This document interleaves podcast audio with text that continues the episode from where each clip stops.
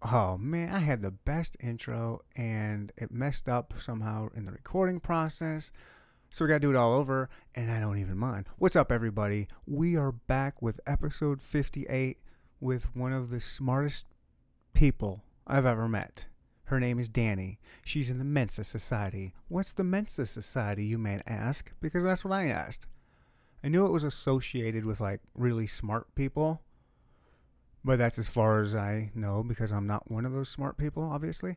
And it's like uh, the Mensa Society is like if you're in the top 2% in IQ.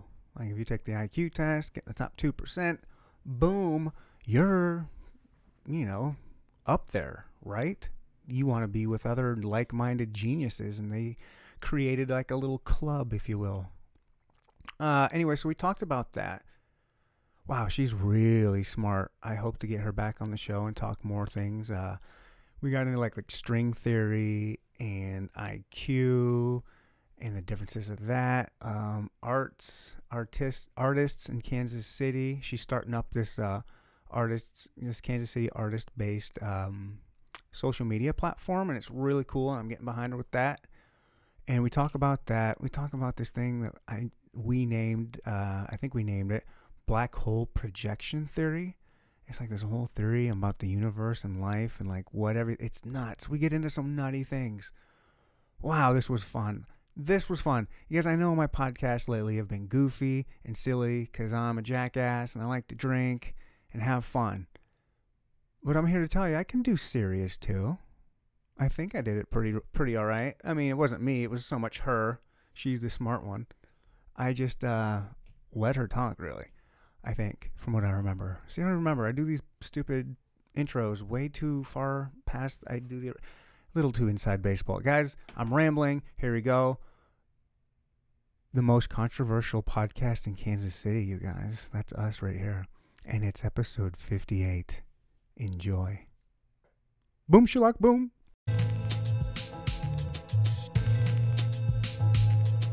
Welcome to the Inner Talk Podcast. We'll no topic is off limits. Now here's your host, my daddy, and Roy the Soul. Oh wait, one more thing for me. Thank you for coming to the Podcast. Boom, swat, boom. We're to go live in three, two, one. But we're not really live. I almost I almost did this one live today. I almost thought about doing a live stream. Okay. So so I just lost my producer. He had to quit on me. Not in any bad terms, no bad like he's welcome back anytime, but he has some stuff going on in his professional life that he uh, he has to focus on, and so now all his spare time, what little he has, is going to his kids now. So now I'm gonna have to like run cameras and do the podcast at the same time until I find myself a new producer, which I also have someone that does help me out from time to time, but she wasn't able to make it tonight. My name's Ryan, but you knew that. We met the other day. Your name is Danny. Mhm.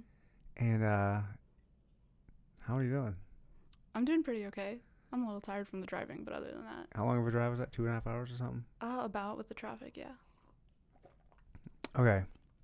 So we hooked up on Bumble Business. hmm and I was looking for podcast guests as I uh, like to do, and I ca- came across your profile, and it had some words in there that were smart words, like smart people words. Sorry, a Oh, good. couple of mats in there. Was but now I can't remember what it was because it was so long ago, and I haven't been on on there. What was your pro? What were the smart word? Was Mensa or something like that? Was that a word? Uh, I mean, or I put like a list of like my qualifications, but yeah, I guess so. Is that what you're asking? Yeah, I am asking that. Yeah. Um, so I had listed out uh, Mensa, National Merit Scholar, Hispanic Scholar, Missouri Scholar, and the Presidential Service Award. Yeah, that seems like a whole lot of good stuff. Uh, I mean, it's pretty good. It's pretty decent, yeah. Can you explain what that is? Starting from is that those are all separate things. Those right? are all separate things. All right, yes. let's start from the top. First of all, what's Mensa?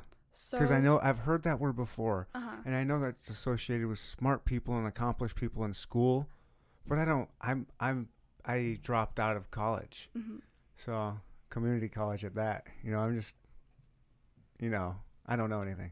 I mean, to be fair, like Mensa doesn't really have to do with rewarding any sort of like academic anything. It doesn't really have to do anything with school. Um, Mensa is essentially a high IQ society, Oh man, I see that.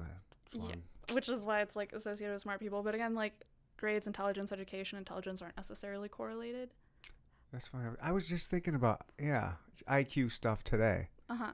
about how it can be judged, but that doesn't really like the IQ test or something. That's just one form of intelligence. There's all kinds of intelligence out there that doesn't necessarily mean you're book smart or you're math smart. I mean, Mm-hmm. like a really talented musician mm-hmm. or, or, or any kind of artist has a really high IQ, but it's like a different kind of IQ, right? Mm-hmm. Are they? Would there be like? Would they be considered in that kind of realm with you guys? A Mensa in the Met? What? Oh boy, I don't even know how to use the vernacular, how to use these terms. I'm gonna catch that gnat. I see that gnat coming around. I'm gonna snatch that thing out of the air. Okay, sorry, I keep going like this. no, is just I'm I see it like in my. I, I don't know. Yeah, this is the second podcast. Uh, second time this month. He's following the coffee. Yeah, maybe. Shout out to Esquipula's Coffee. That's it. Shout out to them. um, let's see. So Mensa, in order to qualify, you have to be in the top two percent of the um, IQ in the world, um, which you which can be determined by taking a sort of standardized IQ test. Mhm. Um, there's like various ones that you can take, but they're they all essentially, I think, measure more or less the same things. Um, it's not really like a school test in which it's like, okay, like who is the first president of the United States? Like do this math equation. like a It's- memorization type thing. Something different.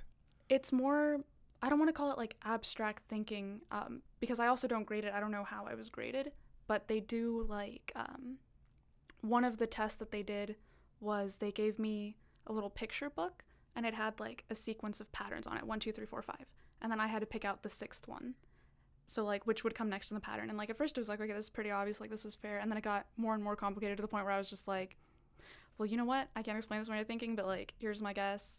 Um, part of the test was like uh, the lady who administered it i had it administered by my high school.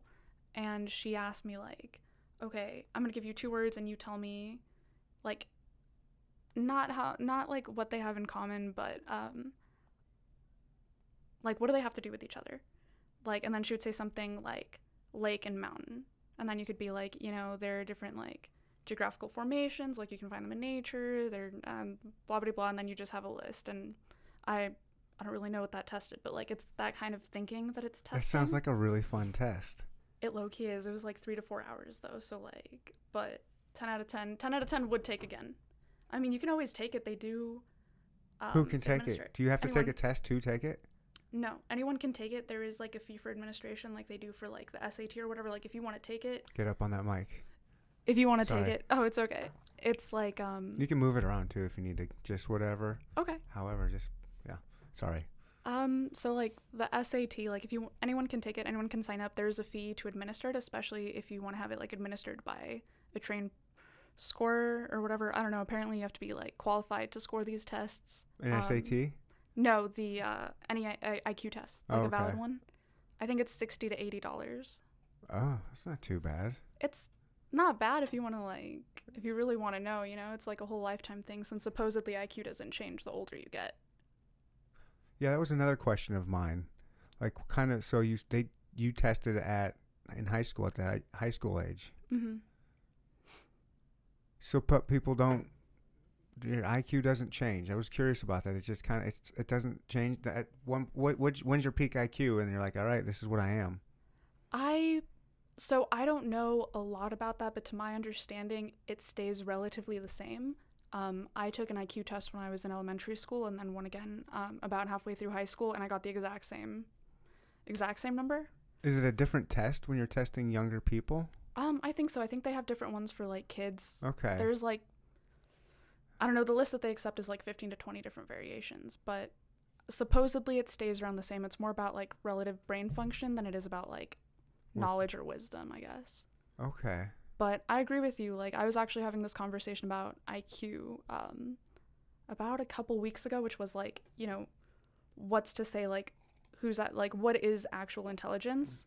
And like Right. again, like, you know, because I can answer those questions and apparently get into the society, but I could never create something like Mozart or like I can't just I can compose some music that's very basic but not like the really cool songs or lyrics that you may hear in some of like today's artists. And that's a special kind of talent. Like being able to create a painting from memory, like that's an incredible sort of achievement of the human mind that for some reason isn't grouped into like intelligence, quote unquote, and like Mhm. emotional intelligence as well. Like being able to read and interact with other people, like that's a specific talent that really does have to do with your brain. It's not always necessarily a learned skill. Right. Um, I don't know. I agree that there Hmm. are different types of intelligence. I'm not necessarily sure why this one qual like the general IQ intelligence quotient qualifies as like the overarching most important intelligence measurement, but I don't know. I'm not an expert. I'm not Right. dictating that. Well, it's, a, it's just a, it's like a club, a society. What exactly? How would you describe, or, is it just a? I mean, what exactly is it? It's not like a secret society where you guys have a secret handshake, do you? And you meet in back rooms and like, hey, this is where the smart people come and play chess. I mean, I don't know about that. Not not that I've been to any meetings, but like maybe you know maybe they have like their like gowns and stuff, and they do some sacrifices. Like hey, like lords, whatever, give us some back some intelligence, but Some owl god or something. some owl god, yeah, some ancient Greek god, some god from mythology we've probably never even heard of, but someone knows about. You know, Right. Um, no, it's so they have like a website, I guess, with like different members. Um, they do they have like a newsletter, stuff like that. They have like their own little magazine where they'll like send out like really interesting articles or whatever. But they do a lot of meetups. So around the country, there's like so there's an international organization, and then it's like divided up by countries or regions, and then within those countries, so like U.S. Mensa would have like different regions, I guess Okay. this Missouri would be like Mum Mensa, which is like Mid American Mensa. Okay. It just happens to be like located in Kansas City, which is convenient enough. But they do. What do they do here? Um, the one in Kansas City is low key, very. It's super low key. They just have like a book club and like a game night once a month. But it's you go there and meet up with all the members in the area. You know, chat, have food, enjoy so the it's company, just a bunch of really smart people getting together. based yeah and they just get together and just hey Yeah. hey we're so smart we're done we're you know we hang out with stupid people all freaking day just one day a month i'd like to get together with some smart people that i can understand and talk to so let's do that is that what it is kind Uh, of I don't know if they. i mean they're not going to say it like that but i mean that's probably what it's probably like it's probably weird to be really really really smart like that smart way smarter than the average person and have to deal with you know Uh, I mean, not necessarily. It's not. I wouldn't say any of them see themselves as any like higher or anything. Like it's definitely. I've been going. My mom applied and also got in a few years ago, and I've been going with her to like their meetings for the last few years. Like that's how I spent my one Saturday night a month in high school. Uh, was going to like these game nights, and what kind of games uh, Can I guess? yes, Okay, I'm gonna guess chess. Obviously, I have to guess it. yeah, there was always someone in the corner playing chess. Yeah, Go. go. I don't know what that is. So no, Oh boy, that's like even harder than chess. seriously, Mm-hmm. there's something harder than chess. Yeah. Well, I mean, there's many things harder than chess. and did it? Uh, it took longer for AI to figure it out, if it did figure it out.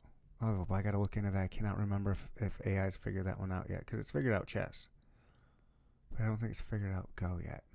I don't know. I don't know much about it. I just know it's a different game. It's you know, I don't know. Look into it. Just called Go. Okay. Where were we at? Where was I going? Uh, you said chess. Uh, what other games? Oh were yeah, there? we're gi- oh uh Stratego. No. Okay. I mean, they're really basic ones. Really? Yeah. All right. I'm good. I'm, those are my kind of another game. I don't know. Uh, uh, Boulder Dash. No. Okay. Sh- shoot. What would they play?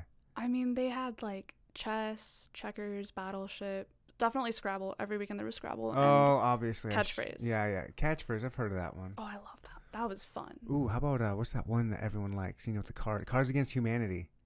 No, no Cards Against Humanity. Right? Could you imagine that? I mean, it's the thing was like at these meetings, everyone was probably 50 plus at the game nights, and I was like 15. So I don't, I don't know if 50 plus is like the demographic for Cards Against Humanity. You know? No, it's not. No. But they're the ones that need it.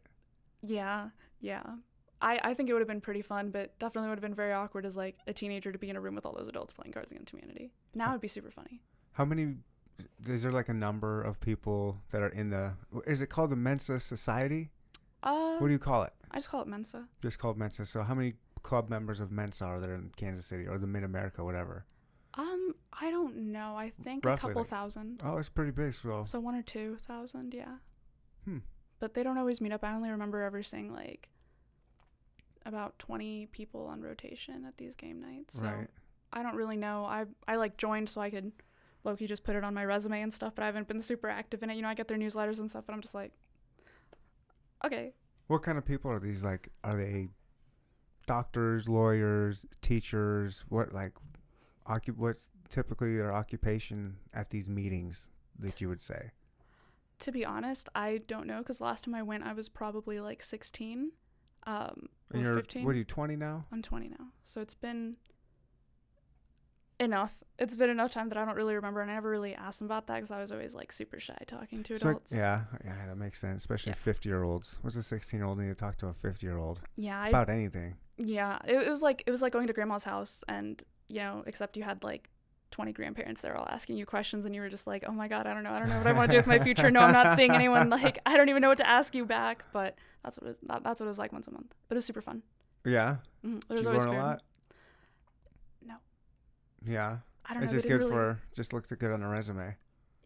Yeah, and like and their newsletters are pretty informative and like um you know, I'm sure in a more populated like higher member area there will be more events or something. I'm hoping that when I go back to DC I can join that one and see like what's up good for networking.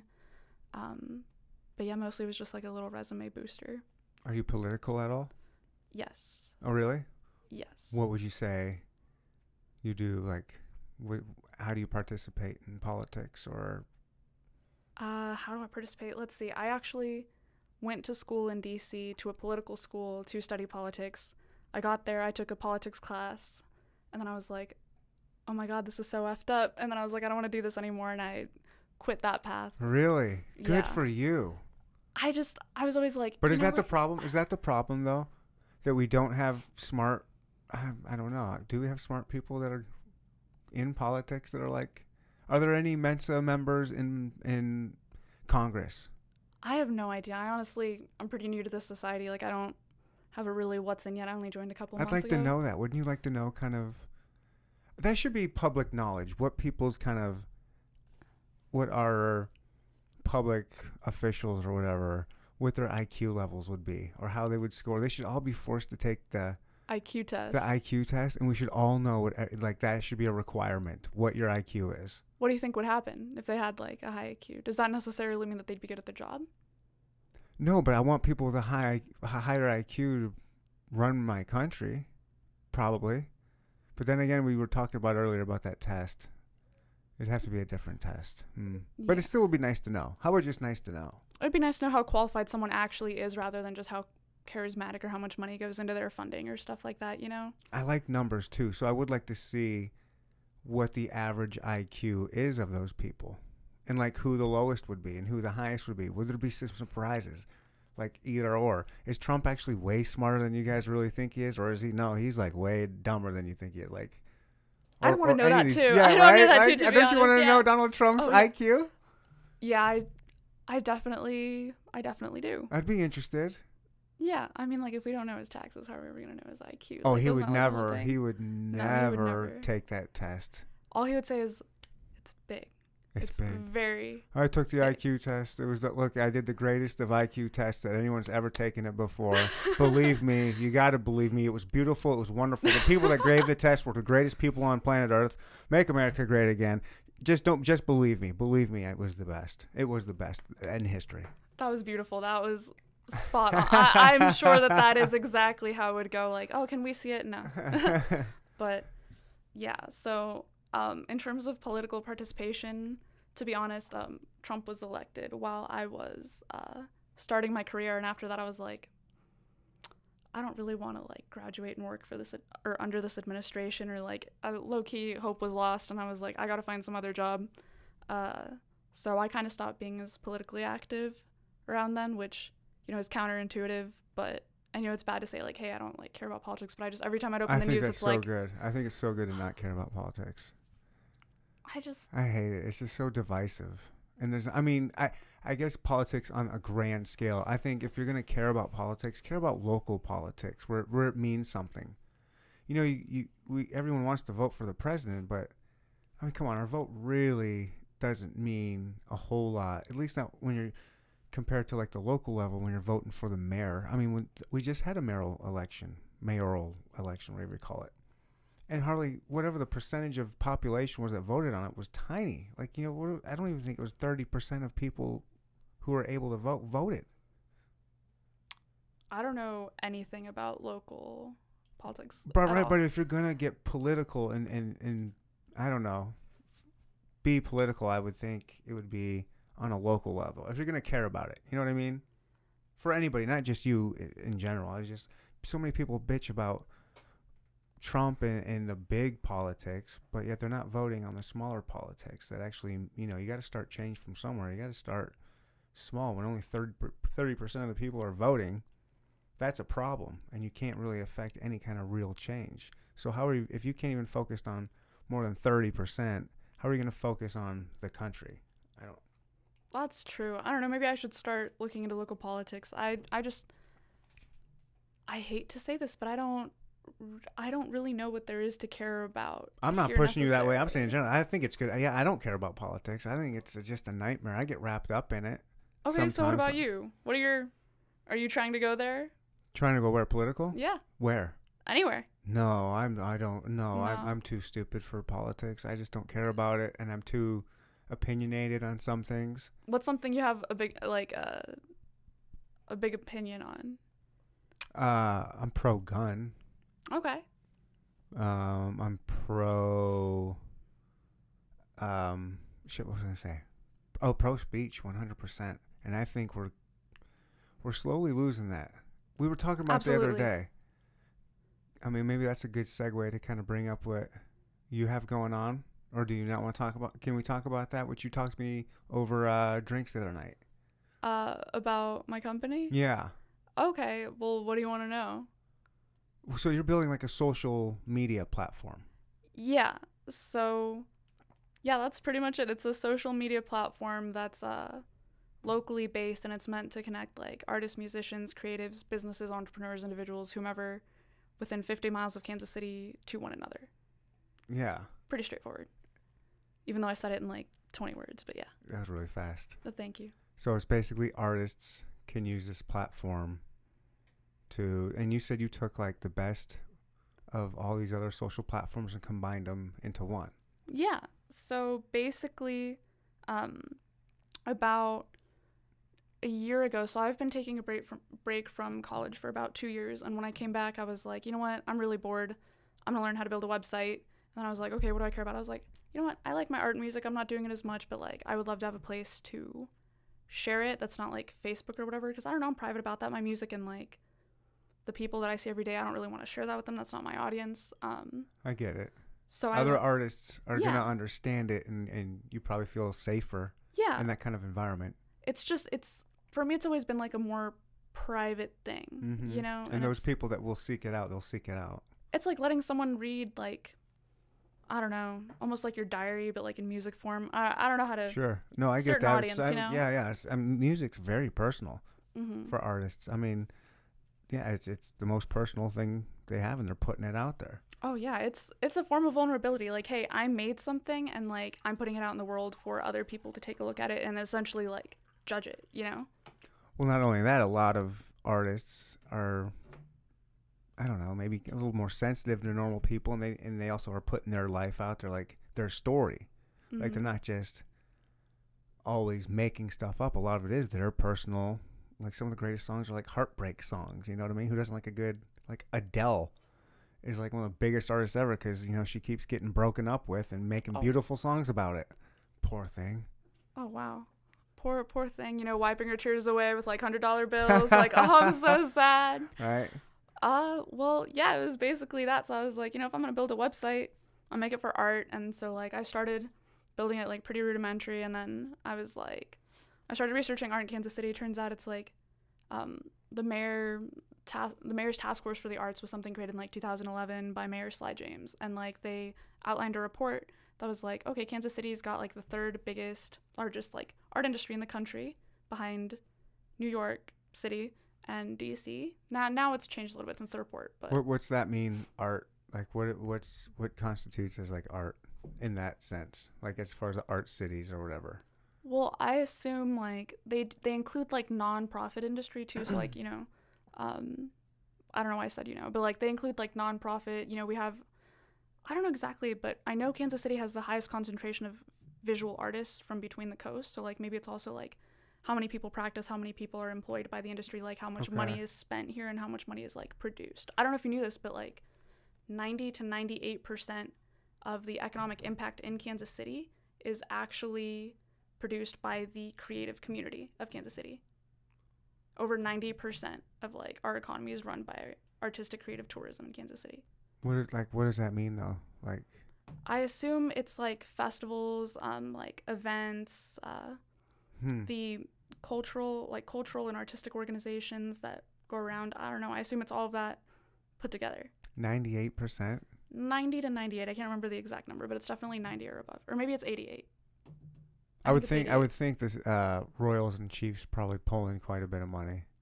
I don't know. That's I just where did I read that? That wasn't in the mayor's task force for the arts. That was in um it was somewhere else. I'm not sure, but it's it's like a major I believe economic it. impact. I like. So you said you're not. What the funny thing is, the ironic thing is, is you're not a big social media person Yeah, that's pretty. Yeah, that's pretty ironic, isn't it? Yeah, very.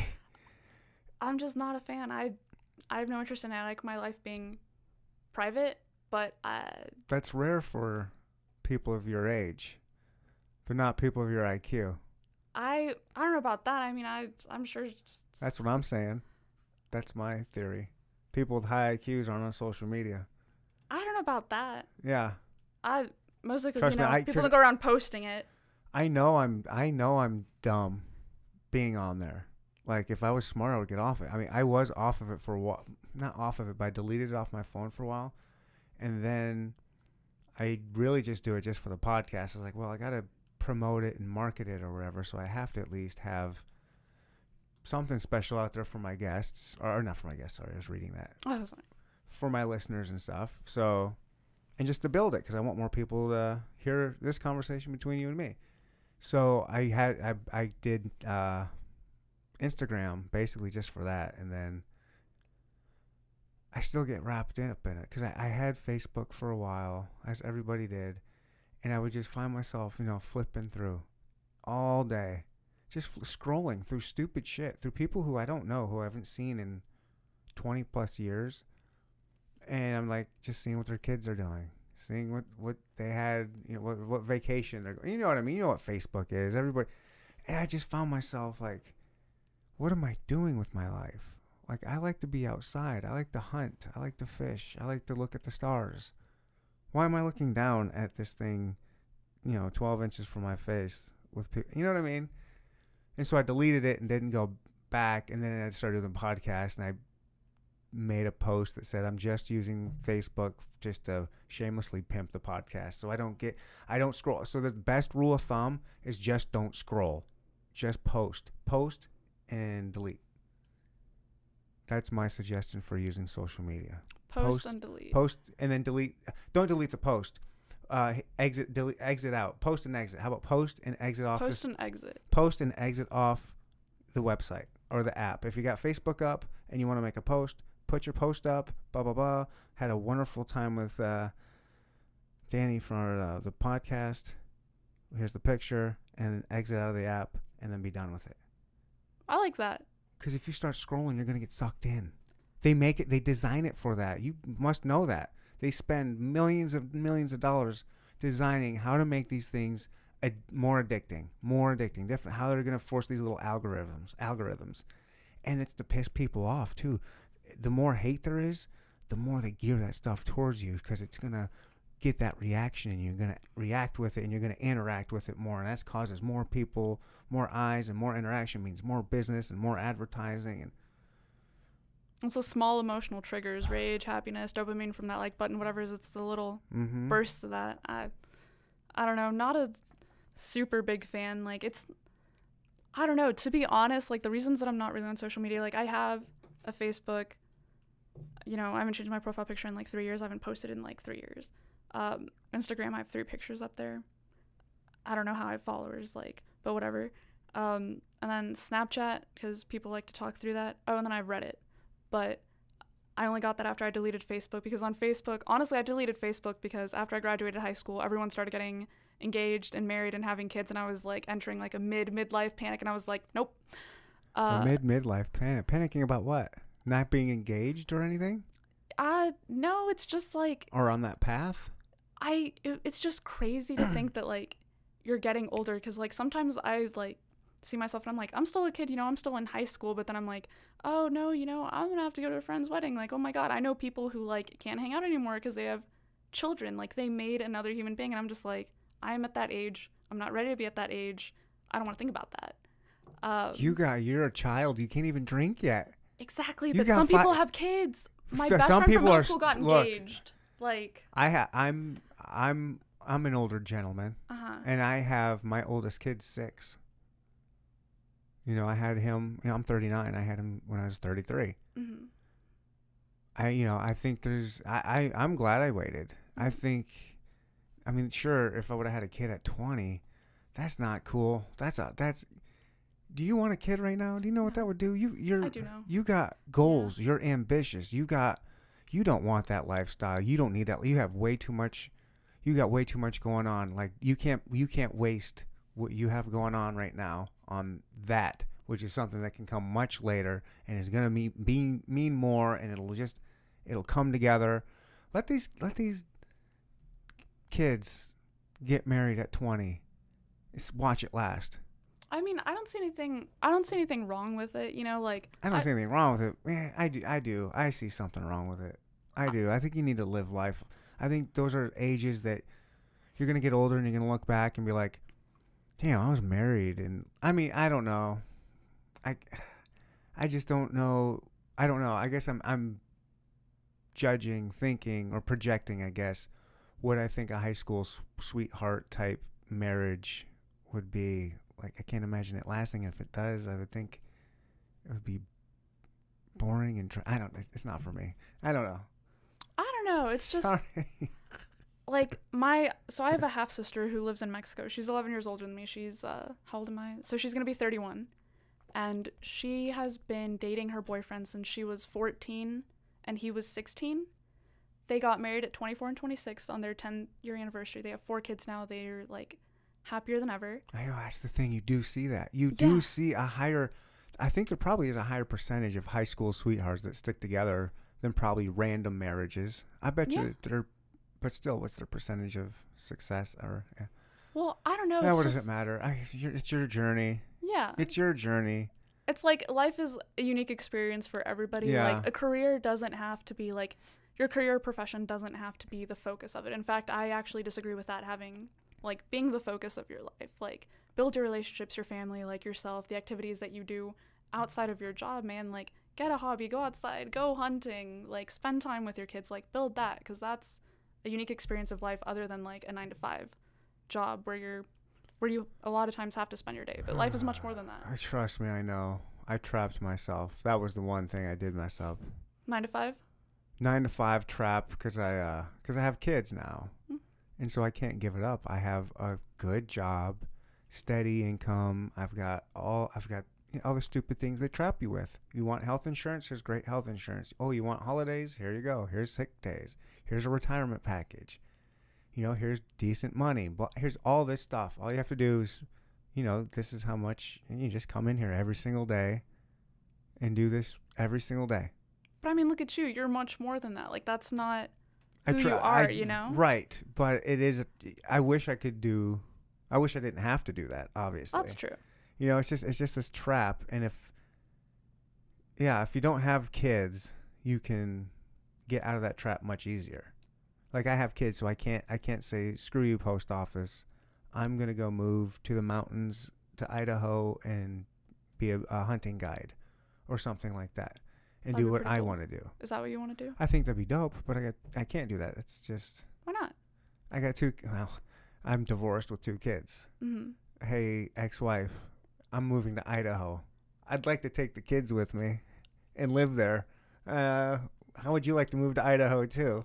I mean, there's got to be some wilderness in Missouri. Like, drive an hour, pick them up on the weekends, drive them back, or like whatever. No, Missouri's great. I, I, You could be a cave spelunker. I would never. No, I would never. That doesn't interest me. That scares me.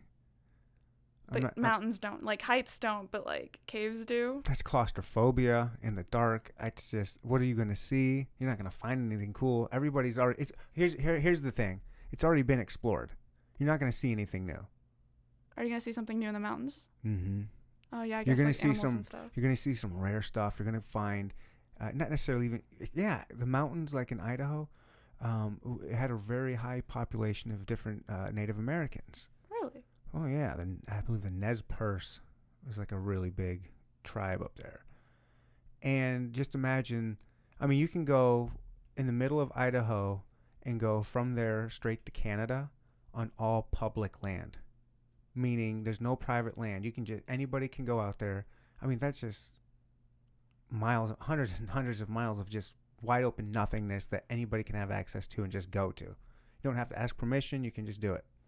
I really need to think back to like ninth grade geography real quick. I'm not so Idaho's like Mm. in between. Like it's got that little like tall strip, right? So it's like Montana, little strip of Idaho, and then like Oregon, Washington, and then Canada, right? Yeah, it's got, yeah, it's that. Okay, it's the little, it's the little weird looking thing. Yeah, Yeah. sh- yeah. Okay, okay. I, I, when you said like you could go straight to Canada, I was like, I was like thinking it was like where Nebraska was, and I was like, hold on a second, that's nowhere close to Canada. But yeah, geography's not.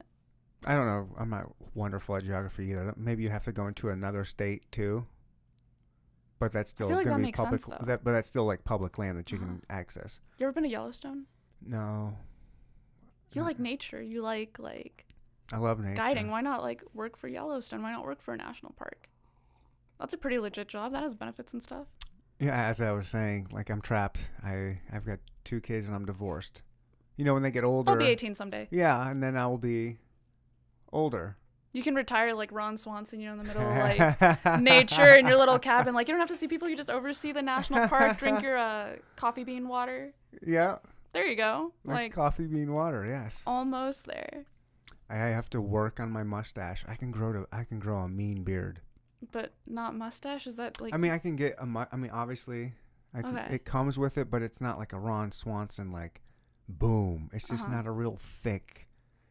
I can't shave everything and just keep a mustache and it not look ridiculous. uh huh. It doesn't get I mean- that like shape. You mean like the really like full bushy? Yeah, yeah. It doesn't get super bushy. Okay. I don't know. It's, but everything else looks good. But- what I'll do is I'll grow it long and then I can curl it, so I can at least do that. Oh my God! You would do like the little handlebar yeah, mustache. just like yeah. Please do that. You know, yes. yeah. Please That'd do that. Do you know how long that takes to do? That is a serious commitment. Curl it or grow it out. grow it out because you have to grow it out long enough to get to curl. It takes a long time. That'd be like a miniature little beard, but only like the two strips. You know, I feel like that'd look weird if you didn't curl it ever. You just have like two little s- strips of like hair. I don't know. I'm such a psycho. I uh, I I seriously thought I get uh, I guess I have like a, hmm, a very competitive nature, and also an addictive personality. And so sometimes when those things combine, you can get you can get some good stuff with that. Like I was a, a pretty good athlete. Um, but then I, I would get like I, I was watching this Beard Wars. Of course, that's a thing. Okay, of course it's a thing. that's amazing.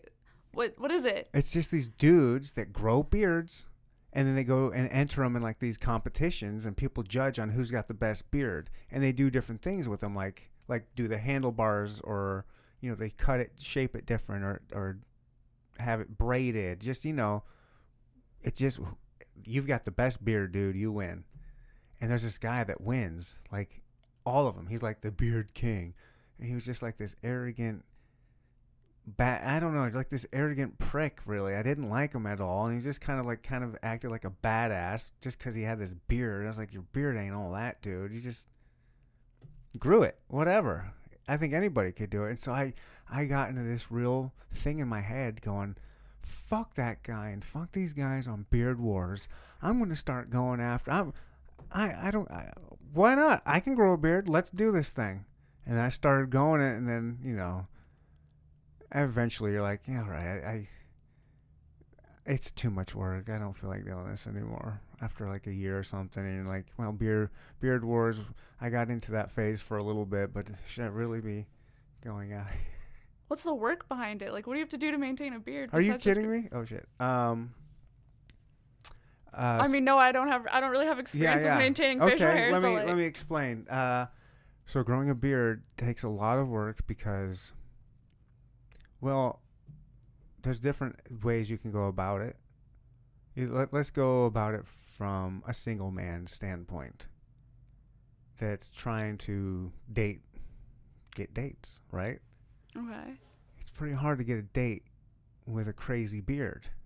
A lot. It's it's you, Yeah, you're narrowing you're narrowing your dating pool to a specific, you know, Yeah. most of the time. Yeah. If you know a, a big, especially a big crazy beard, not a lot of women are into that. No. You know. no. so you ha- so if you're a single guy, you have to kind of outweigh like, all right, do I, you know, am I trying to attract females or am I trying to, uh, you know, who you attract with a nice beard? what are you talking about? Like nice beard here, like a Gandalf beard. Just if you just in general, if you have a nice beard, do you know who you attract as a man? Women. Other men, Oh no. No, no. Not gay men either. Uh, just n- not, oh, they just want to like compliment way, your beard. But you get it, the people who like your beard are other dudes all the time. Like I, that would be the biggest compliment I would have. I went to this one party at this bar, and this uh, this dude's wife was talking to me, going, "Oh my god, my my hubs, my husband is obsessed with your beard. He loves it so much. He wants to know if he can touch it." I'm like, I go, "You can touch it." I'm not letting him touch it. That's weird. I'm not letting another dude come touch my beard. She's like, "Oh, I can." I was like, "Please do." And you know, she rubbed it. and She's like, "Oh my gosh, it's so soft. I can't believe. Wow." It's like, "Do you take care of this thing?" I was like, "Well, yeah.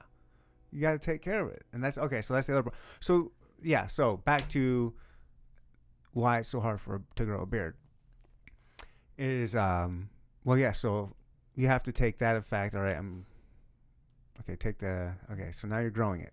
You got different stages and you just it's a pain in the ass. You got the little itchy phase. And then you have to keep it shaped which is fine but it's just maintenance. You gotta keep it shaped. Cut it you know can't let it go crazy. And then you gotta oil it. You gotta put beard oil every day. You just get this little oil and put it in your hands and then rub it. Actually and you gotta wash it. You gotta wash it at least every two days, and then you gotta. It's okay. I'm going. I'm all over the place. I'm really sorry. There's different stages of growing it, but it takes a long time. So it takes patience. Patience is number one. It's hard to be patient for a lot of people, and so patience. You gotta have patience to grow a beard, and then yes, the aspects of growing it, combing it, drying it, then putting oil in it, then combing it again, and it becomes like just maintaining it so it doesn't look all crazy. You have to brush it and maintain it, put gel in it. It's just it's it takes longer. It would take me longer to get ready just messing with my beard than doing anything else. And it's just like and then and then try going out to eat. You're, you're limited on what you can eat. I like barbecue. I like ribs. I like hot wings. Can't do that. You're not doing that out in public. It's getting everywhere. And eating anything, no matter what you eat, you're going to have shit everywhere. You get it in your beard, it would get stuck and you can't see it. And then someone would be like, oh, hey, you got stuff in your beard. Or you'd have like a, something that would be just a little sticky and it would get, and it would stick in your hair, and, but you could taste it all day. And be like, ah. Uh, You're like, oh, I had something, oh, barbecue sauce. It's still on my lip here, on my lip hair here. Oh, and then you gotta wash that out. I don't know. You just, it's not easy. It's a, it's, it's a lot of work to have a nice beard. So I did it for a while and then shaved it all off. But it was a mean looking beard. that's that's ac- that's super funny. Like I don't know, I don't know a lot about beards. Like I, obviously you know you can tell I've been growing mine out my whole life. You know I've still got some work to do, but um, I don't know. Like this family, uh, my I guess yeah, my mom married us into since you know it's the whole family or whatever. Um, one of the one of my stepfather's daughters, one of my stepsisters, she actually just got married to this guy named Dave. And like there's another member of the family, his name is Robin. They're like two very like Pull that mic a little closer to you. Uh, they're- you- That better? That's better. Okay.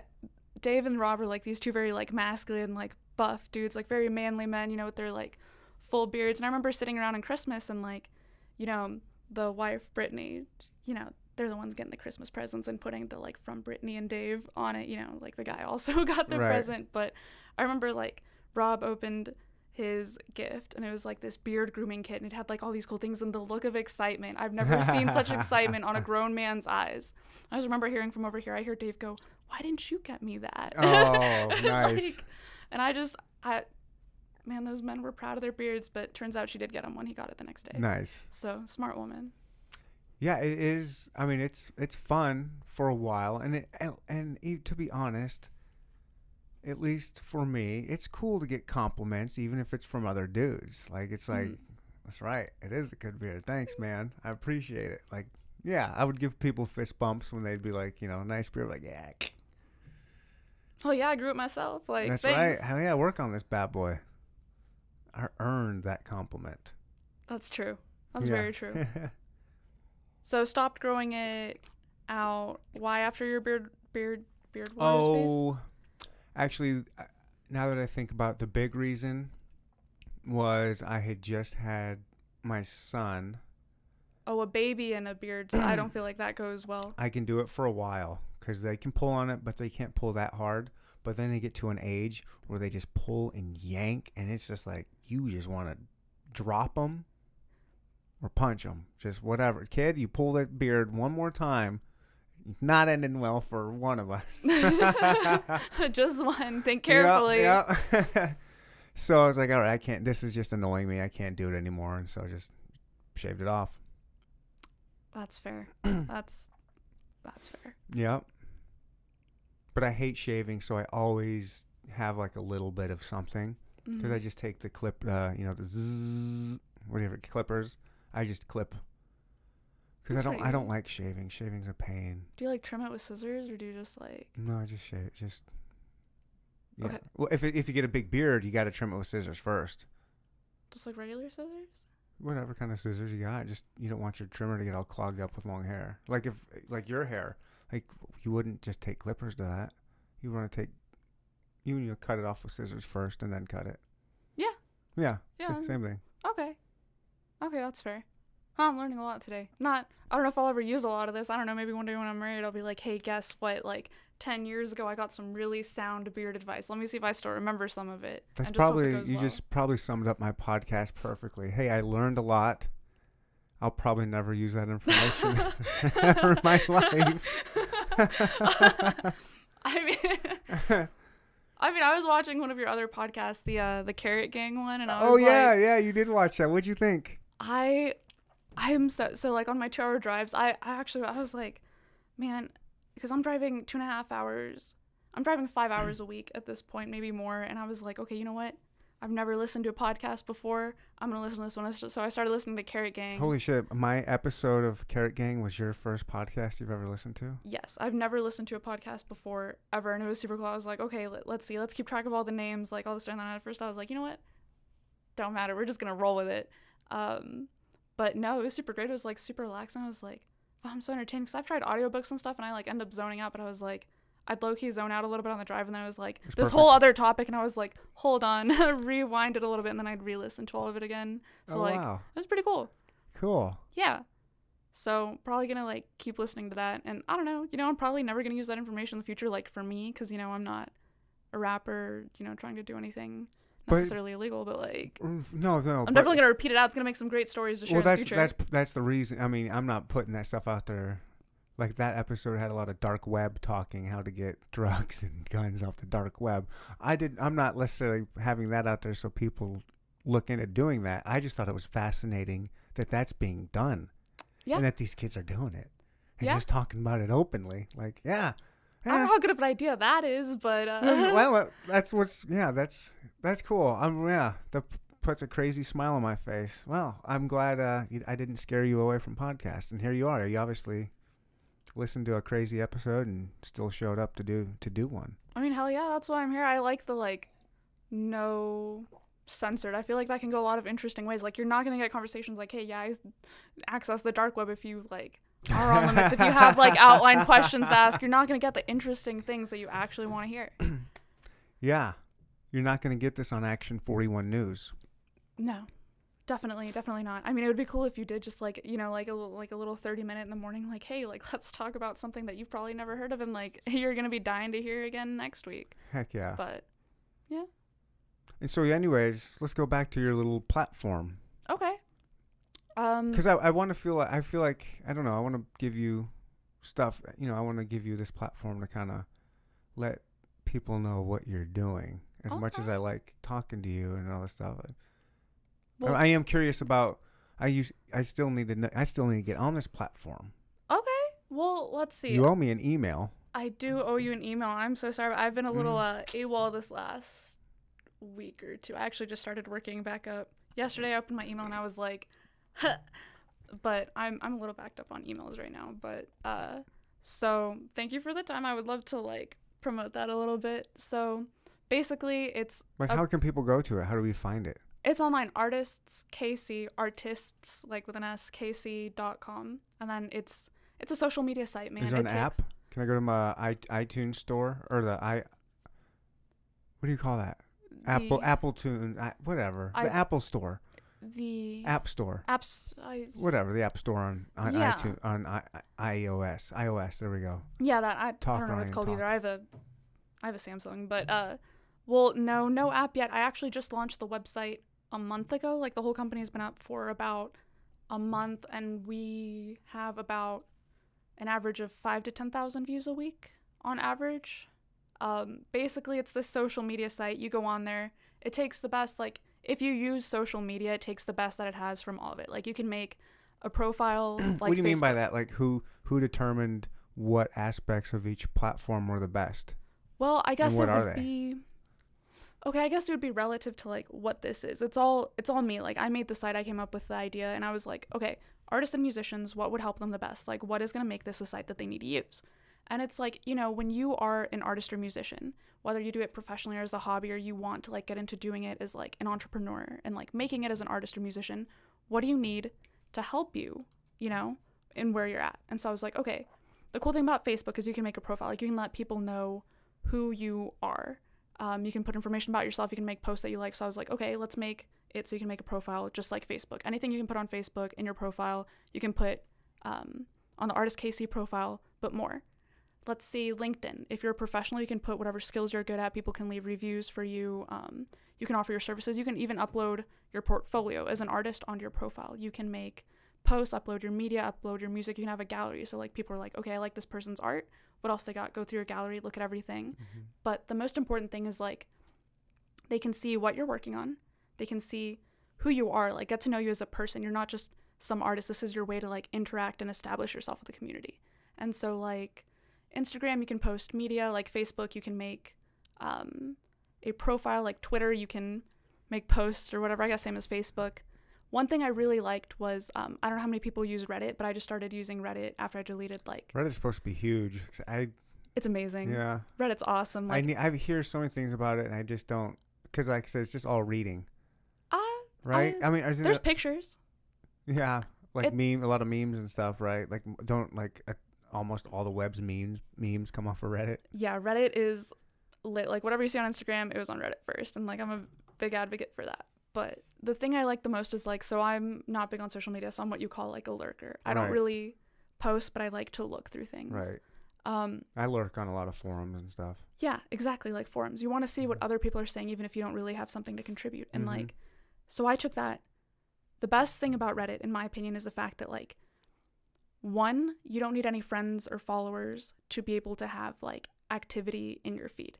And two, anyone can look at your account, like anyone can look at content without having an account. Because when you go to Reddit, it has like um, the general page. It's like r all, which is the most popular post from every single subreddit or sub community. So like whoever you are, you're getting the best from every community, like the most popular thing. So I was like, okay, that would work for a website for artists and musicians.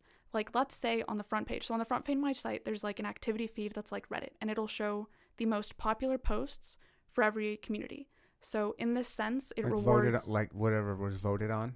yeah, you can vote, you can like, you can heart, you can react to Whatever like images. the most likes that day is on the front page or whatever. Yep, at any given moment, whatever's the most popular is on the front page. So this rewards like the quality of your work, you know? Um, so if you're a good artist, you don't really know anyone, you don't have any followers or whatever, but you post it in this community and you're actually very talented and a lot of people like it, you're going to get promoted. Like It, this podcast. mhm. it wants to reward that. Exactly. it wants to reward people who love what they do, are good at what they do, and are actively engaging in it.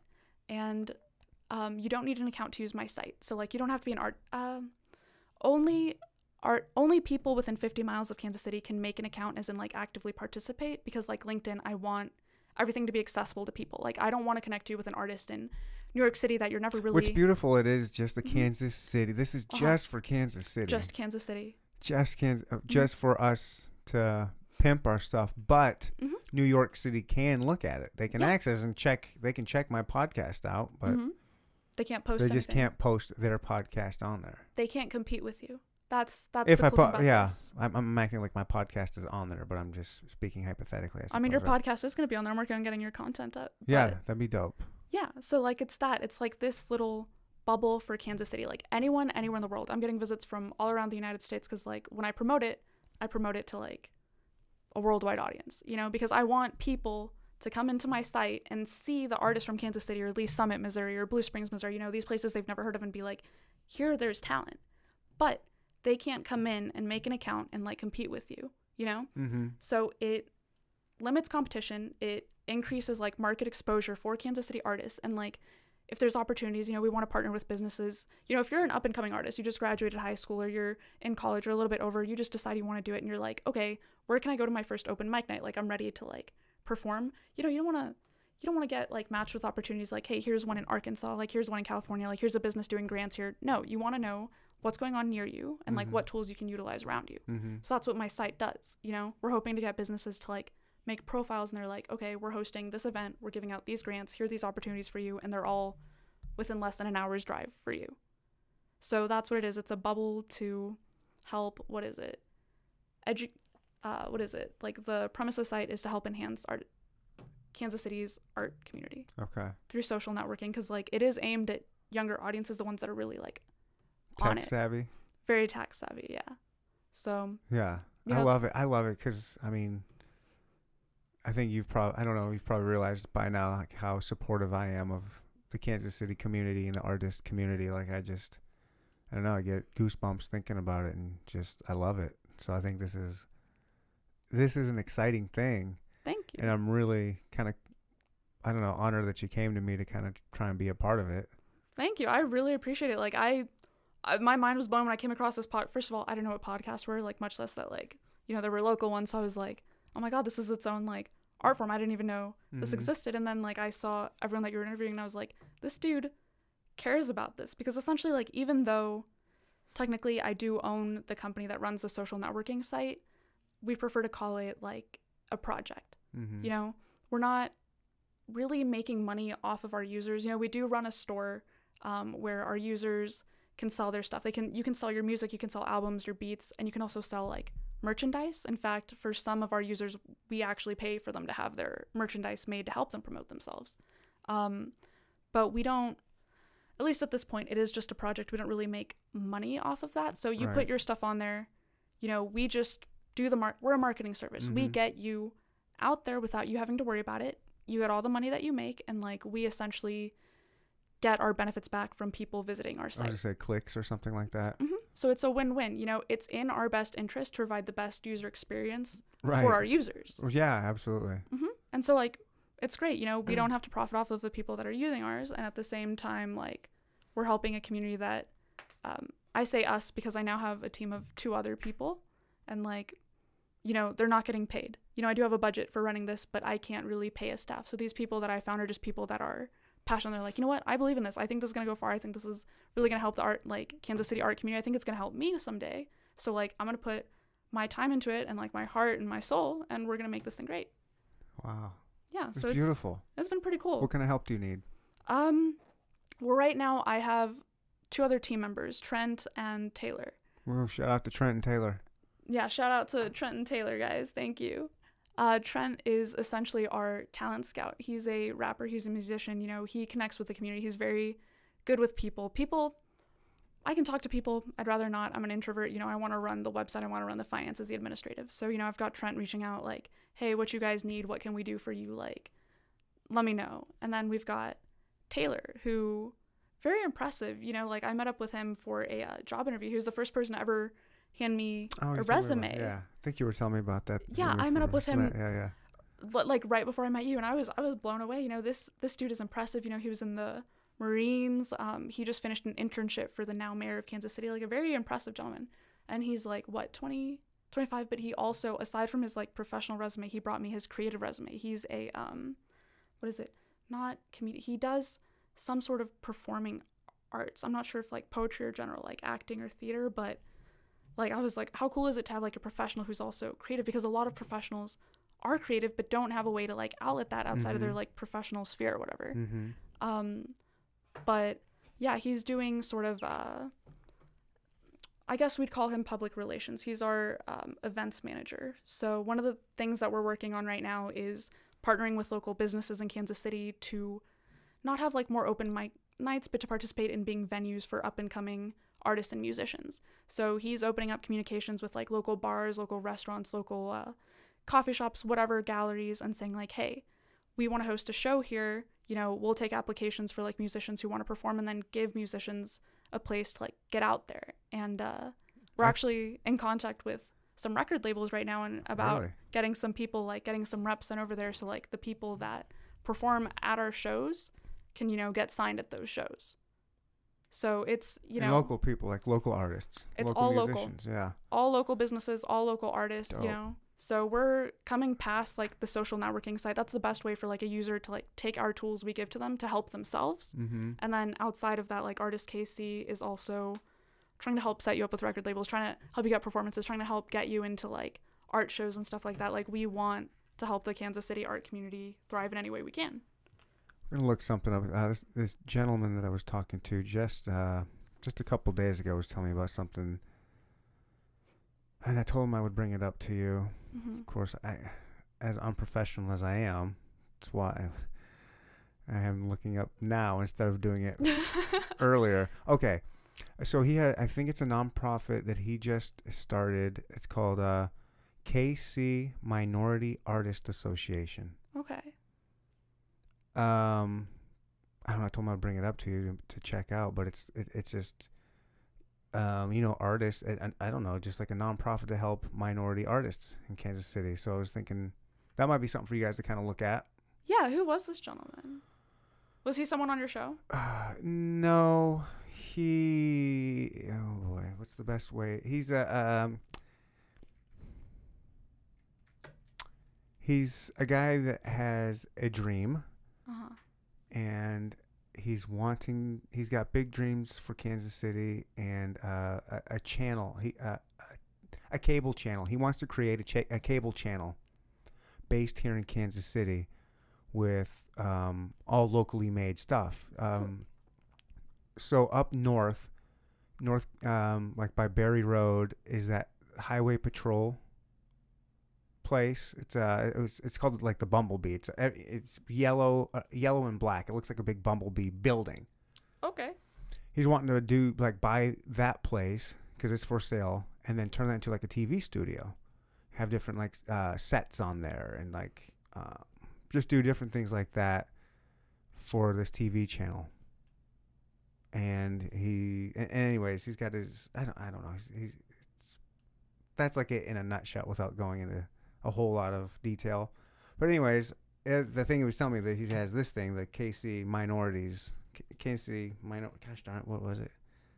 Kansas City, yeah, KC Minority Artists Association, where he's wanting to help, you know, minority artists. So okay what's it do you have his like contact information i'd love to reach out yeah. I do. I, actually can you send it to me after the show i feel yeah, like it'd yeah, be weird yeah. to like just hey everybody why no, don't you wouldn't guys do that. I was gonna say, yeah. I've got after the show, I'll give you uh, his Okay. information, and yeah, I mean, I yeah, like he said, he mentioned the other day. I was like, I'm having this lady on tomorrow that's doing this KC artist thing where it's just all Kansas City artists all on this social platform. I just thought it'd Uh-huh. be kind of cool. Maybe you guys could talk.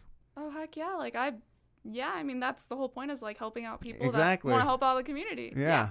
Oh, by the way, I just shameless plug here since for whoever's watching, www.artistskc.com. It's completely free. Go check it out. Go check it out. Yeah, KCartist.com. artistkc.com. Artistkc.com. I'm I'm horrible. I don't even know why I have a podcast. Huh, so you're super smart. You're top two percent. What's that like? Top two percent of smart IQ. And that's what it's like is you building your own social media platform. Wow. And you're motivated as heck. I guess, yeah. I don't know. What um where do you see yourself in like I don't know, 5 or 6 years? Like do you what do you do you do you look do you look in the future like that? Do you like I have goals for the next 5 years to get this this accomplished? And like do you have plans? I guess I'm asking the questions that the 50-year-olds were asking you when you were 16. Uh, I guess. I mean, I, I, I suppose I have a better but not better answer now. Um, I, I don't know. I have things that I would like to achieve. I don't know how realistic it is. I would love for this like company to blow up a little bit. You know, I think it has an incredible amount of potential, especially if it expands to other cities. But at this point, like, I don't know how able I am to do that. So, like, you know, I have hopes for this project. Mhm. Um, I have three years of school left since I've taken two years off. So I, you know, I want to get my degree. I don't, I don't really give a shit about my grades, but like I just I want the, the piece of paper with the degree on it. Um, and I don't know. I have a job right now that What's your degree going to be in? uh, probably Spanish, science, tech, and international affairs. I don't know. International affairs. Well, science, tech, and international affairs. So how all science and three of those- technology impact international affairs. Whoa, I like that. Yeah, that's cool, right? Wait, like, you've done that? Have you taken classes for that? Like no. Oh, I'm- that's something you want to do. Yeah. Uh, it. That I- sounds fascinating. You could really go down some rabbit holes with that. I, I like that. Especially with like um, Boston Dynamics type stuff, right? that would be super cool because like i can't do this i can't do the science and the math but i can do the like politics international affairs business part you know which is what this degree would help uh, i was doing arabic but then i was like you know what? I don't work for the fbi i don't agree. Uh, you know they're doing some sus shit over there so like i don't know if i want to be a part of that so i stopped doing that um, but no i'm getting this degree because of the job i have now. I think it would like help it it's more relevant um, What's your job now? That's what your the social media thing is. That your job now, or is that your side piece? that's my that's my side piece but uh, since Who's your main? so Who's your main bitch? Who's my main bitch? Uh, well, oh, I probably no. I'm not gonna say that. Oh, I, I'm I, I'm sorry. that came off so wrong. If someone took that out of context, No, no, no. especially if you had like a female boss. What I mean, you uh, people. Oh, yeah. Let Oh, me yeah. explain. When I say your main bitch, you mean like the main, my main focus. the main yeah. focus. Yeah, yeah. I mean, I don't think my boss will ever see it, but like I. Nobody will probably see this. Maybe three other people. Oh, they totally will. I'm Yeah. reposting this everywhere so that I can. I'll be like, hey, fam, like you do your social media things. I don't know how, but um, I don't work so much for. I guess technically I work for like two or three companies, um, but I don't work so much for these companies than I do for like an individual. Okay. Um, I work for this gentleman uh, named PJ. Probably shouldn't put his last name out there, but his name is PJ, and he is the uh, former VP of JP Morgan, like former uh, director of the Imperial Bank of Canada, like three-time CEO of like AKA multinational corporations. Baller alert. Baller as hell. Like. I don't know what this man did, but like I, you know, I was like looking him up and like I was reading his resume and it's like, oh yeah, I created like hundred million dollar markets around the world for like one of my companies, and I was just like. Is he looking to be on a podcast? Uh, I I don't know. He's a pretty busy man. Right.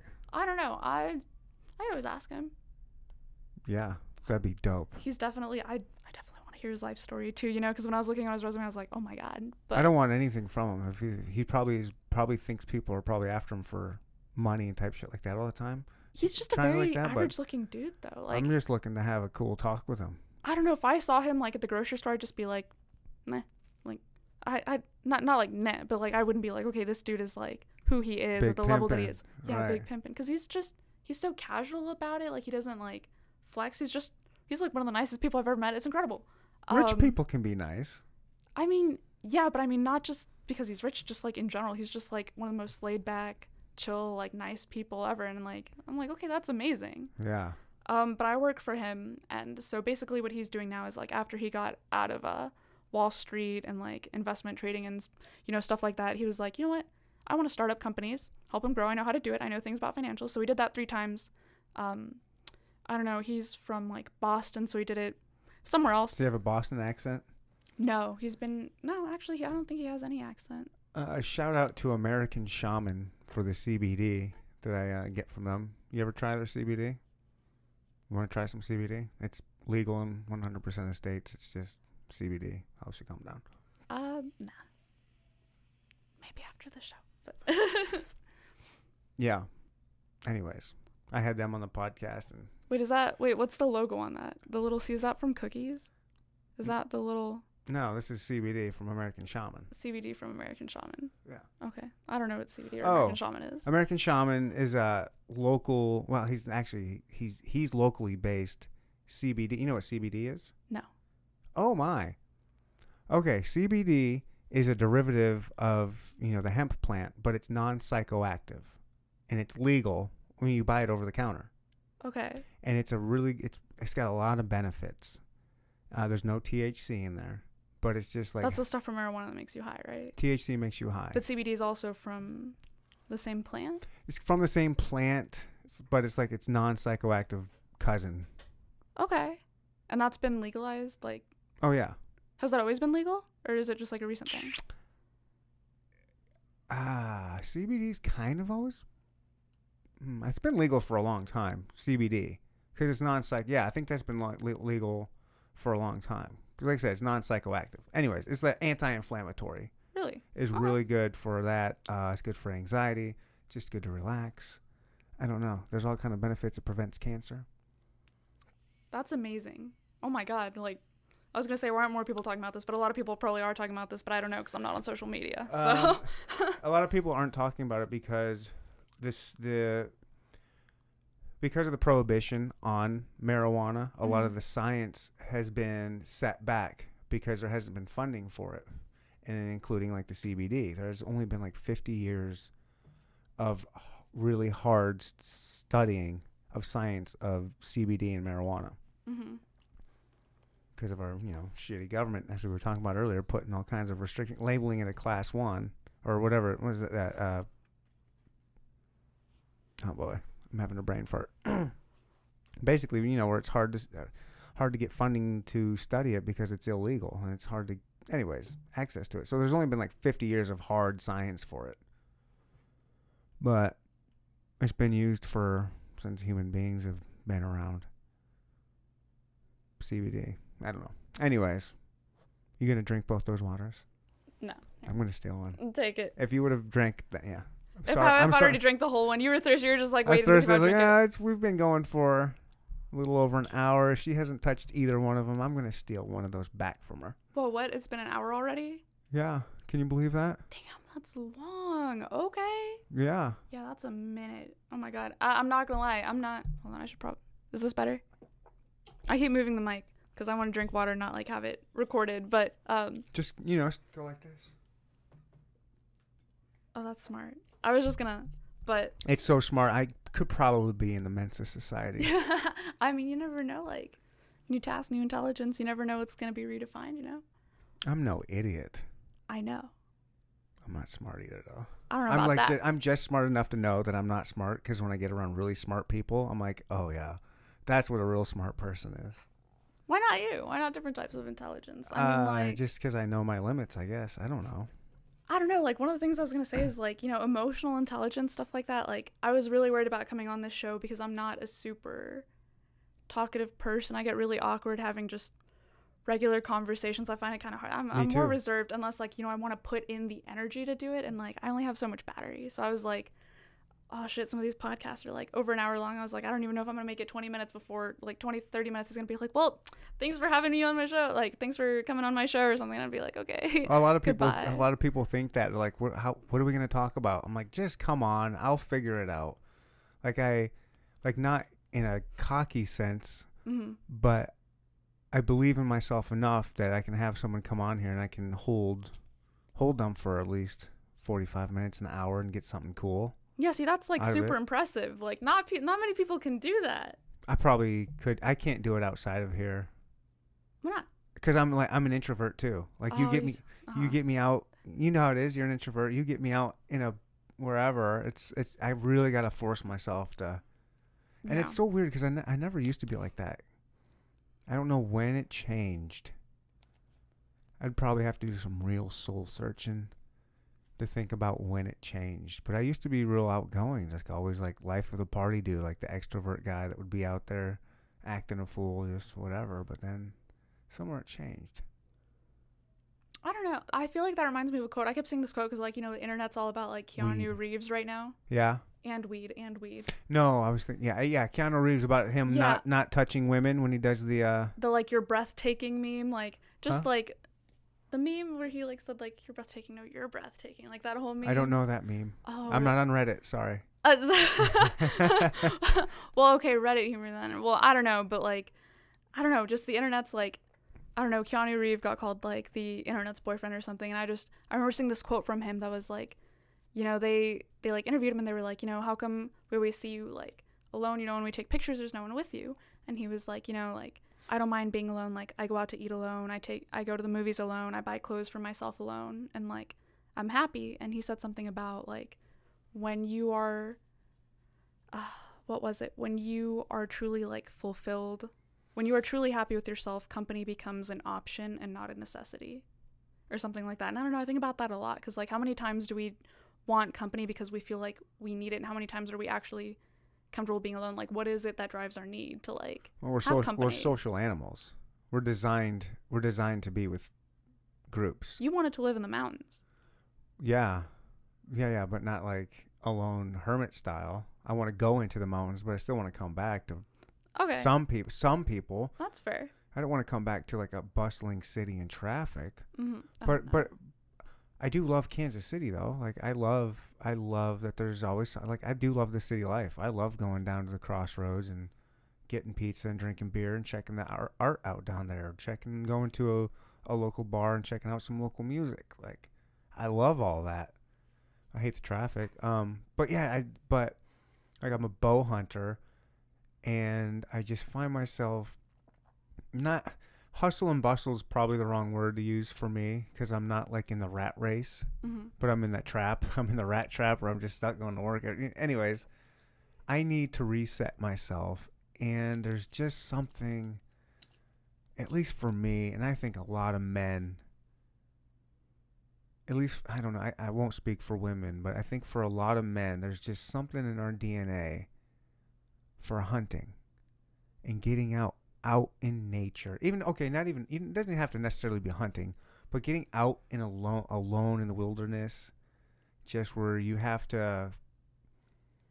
You're just out there. I don't know. There's it, it's very, it can be very psychedelic. It can be very healing for the soul. You can do some real like just meditation where you're just all alone and there's nothing else out there but peace and nature and birds and animals and when you're out there hunting, at least for me, like I'm up in a tree Nothing knows I'm up there. Deer will walk. I've had deer walk right underneath me, where I could just I could jump on them. They have and they have no idea that you're there, and you just get to peek in. You get to like a little secret of like what it's like to be out there in nature and what these animals are really really doing. And then there's just I just think there's something in a man's nature to get out there and do that like to be out there alone and try at least at least for the hunting part for me like i don't know i feel it's like a real reset but i feel a real connection when i'm out there. Like trying to provide and trying to do something that man man's been doing ever since we were man. Getting food from animals. I don't know it's just it's a struggle and it's a rewarding struggle. I don't know so yeah, I, I do want to be in the mountains and do that kind of stuff. But yeah, that I would like to come back to a town with some population. You know. yeah i agree i agree it's nice to be away from people for a bit but always it's always really good to come back Mm-hmm. What kind of hobbies do you uh so you, you said yeah, music. What kind of what's your musical expertise or what do you like to do for Um, music? Piano, violin, cello? I actually play the electric guitar Oh, yeah so uh nice. yeah i like it i I love lo- it so I- much i love it so much Love yeah. Um, Who doesn't love a good electric guitar? oh, yeah. What kind of like what style? Like what do you like? Want to take a guess? trying to look at you, look at you, look you over. What you probably would have said like classical music on the piano or like violin or something, right? Yeah, I mean that was yeah very stereotypical. I don't know, maybe like a uh, uh I don't know. I, I want to say '60s rock, late '60s rock, early '70s rock. That's my guess. No, uh, I actually like to play metal music, Metal. Yeah. Okay. so not a lot of people guess that. Like my guitar. Yeah, I wouldn't fit- have guessed that at all. No one really does, and then you know I whip out my guitar and they're like, And you shred. I can, yeah. Uh, I do pretty okay. It's been a minute since I played. I stopped playing when I got to college, but like, yeah, I I love doing that. It's literally my favorite thing in the world. My guitar is my baby. You know, anyone that comes here and I'm like, you want to look at it? Like, you want to pet it? Yeah, I know you want to pet it. It's a it's a it's a sexy guitar. Like, to be honest, I love it. Mind if I show you a picture? no, I'd love to see a picture. This sexy thing. Oh, it's nice. Like whenever I'm like that with it- my bow. with your bow. You're just like you want to show it to people even though they like have no idea what you're talking Yeah, about. I've But they're got a like, you know sexy yeah. bow, and if you shot this thing, like, whoa, it's like a rocket launcher. You know, it's just. Do you have your bow here? Yeah, it's somewhere. I would. I couldn't. I'm, yeah, I do. I can show it to you after the show. Okay, yeah, I'm 10 out of 10 down to see that. So like a bow, like bow and arrow. Yeah. Hunter is it like no? I guess that's a crossbow. Yeah, it's a normal. It's a. Yeah, you'll see. It's a badass bow. It slices. It dices. This is my guitar. I knew it. I knew- when you said metal, that's exactly what I pictured. That's exactly yeah. like an I, I don't know, like an Ibanez type. Oh, it is an Ibanez. it is an Ibanez. yeah, that's perfect. Actually, it's like the. Oh yeah, I love it. yeah, that's but- sweet. Yeah, that's that's what I play. I've been playing since I was literally that. Yeah, okay, that was pretty bomb. That I just came up with that now. Yeah, I, I used to like that stuff. I mean, some people are probably gonna hit you up and be like, "Man, produce some of my tracks now." Like after seeing this, but like, I don't know. I love it. I don't know. For some reason, I'm not a very angry person, but my favorite kind of music is like You don't have to be angry to do really that. angry music. Like the angrier the music, the better. Like Who do you like? um. Yeah, it varies like on the different types of like sub subgenres and whatever. But I guess uh, my top few bands would be Disturbed is ten out of ten. My favorite. I saw them headlight at Rock Rockfest a couple Really? years ago. Uh, David Draiman is. Oh, I love him. they're kind of before your time, right? Uh, I You mean, know they're I still mean? producing stuff now, but yeah, I think But they a little bit start- earlier. Right when?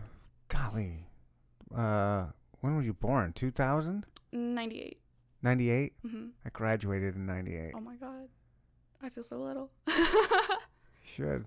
Yeah. Um. or if anyone else is watching this that knows me, depending on who you are. Yeah. 95. 95. I was born in 95. That's what my ID says. but, Okay. Um, so anyway, but anyways, regardless, so that's kind of yeah. Disturbed was like you were real before that. young when Disturbed was coming. Like like you shouldn't have been listening to Disturbed when Disturbed came out. I mean, I didn't start until I'm I not saying you were, but Yeah, I sh- yeah, no, they're they're definitely one of the older bands, but like I mean, like Korn is pretty good too. I like. well, that's them. even before them. Yeah, I, that was one of the, that was one of the big first bands like that I got into. I mean, I Shoots still. and la- Shoots and Ladders Mhm. was uh, like the I think the first song I was like whoa, I like this. See, yeah, like that. I love that. Like, I like Slipknot. I like Korn. Like that sort of like nu metal type, like Yeah. uh, disturbed. Um, How about Pantera? not so much that type. No, No. Um, a, a little bit more. I'm not a big fan of death metal. okay, yeah, Black metal's like, meh. Um, one I like is like, oh, I forgot what it's called. It's either like, I forget. The name was told to me a couple years ago. I met this dude that like reviewed like metal bands, and he's the one who showed me this like subgenre. It's called like slam metal or like smash metal. mm-hmm. I don't remember which one, but like one of the bands is like Infinite Annihilator. That's one of my favorite bands. Like Disturbed, Infinite Annihilator, and then um, Korn, Slipknot, and Megadeth. You have a band? I have a band. Do you have a band? I do not have a band. I'm not. No, no. I, I, I don't play for other people. It's just a private thing for me. Would you like ever want to maybe have aspirations to do like a little metal band? Uh, I tried when I was in high school. You know, I was like the guitarist. You know, but uh, Do like I mean, do some so- local shows and just kind of. You ever check out the local scene? no. The local the local metal scene a Uh-huh. little bit. I know that there are like house shows around Kansas City. My friends like, cause you know like A lot of DIY. growing up, like my friends were like into that, you know, the Mhm. like they were into that scene, and like growing up, they're still going to that, and like yeah, so I'll be like to house shows and stuff where they'll have like metal concerts going on and like metal bands, and it's it's pretty awesome. I love it. I love the house shows here in Kansas City. I went to a really cool one. I had a dude on the podcast that has a music podcast. hmm Like, you know, he uh, interviews a lot of music, musical guests, uh, artists, and he also does. Uh, um, he has a magazine where he reviews music. He's like The a- Shuttlecock magazine, that one. Yeah, yeah, I don't remember his name, but that dude. yeah, yeah. Aaron Mhm. Rhodes is his Mhm. name. Shout out to Aaron. Um, Aaron, respond to my email, please. oh, Oh, I did. I reached out after I saw that on there. I was like, so Aaron, if you're watching, get on that this, mic. Let him know. Email me back, I'll shout out to him. I'll I'll, por favor. I'll hit him up. Okay. Um. Oh, where was I going with that? What were we talking about? Um, the dude, the local metal. Oh yes, the, the metal scene. Yeah. So and he so when he was on the podcast, he had uh, some flyers of some show. He puts on shows too Really? on the, but they're like the real small DIY. and so I went to this one that he was throwing because there was a it was like hardcore metal, slam metal type stuff. Mm-hmm. But then there was also a rapper, and I went I went to go see the rapper because I was interested in him and getting him on my show, and I ended up having him on the show. But um, so I go to this show, and it's all you know younger kids, and I used to I used to mosh. I was my first concert was Rage Against the Machine. Like I'm into that shit. Okay. Um, so I went there, and I'm no stranger to a mosh pit, and but it was like it's just been such a long time, and here I'm like the older dude, but and I get in, there's just all these young kids just. It's just so funny, like them. They do like that stomp when they get their arms like this, or like this, and they just stomp from one side of the mosh pit or one side of the room to the other side of the room. Just bah, bah, like they're not running at anybody, but they just do this crazy headbanging stomp. It's hilarious. Have you ever seen that? I have never seen that. I got a what? video of. I got a video. I've got a video, and I'll show you that to you after. I should write stuff shit shit down that I have to show you after the show. Bo, Bo, that. Bo and, The- and, and the crazy video. ma- yeah. Uh-huh. But yeah, it was interesting going to that. But it was really cool. It's like it did sound good, and like I could see myself going to checking that stuff out.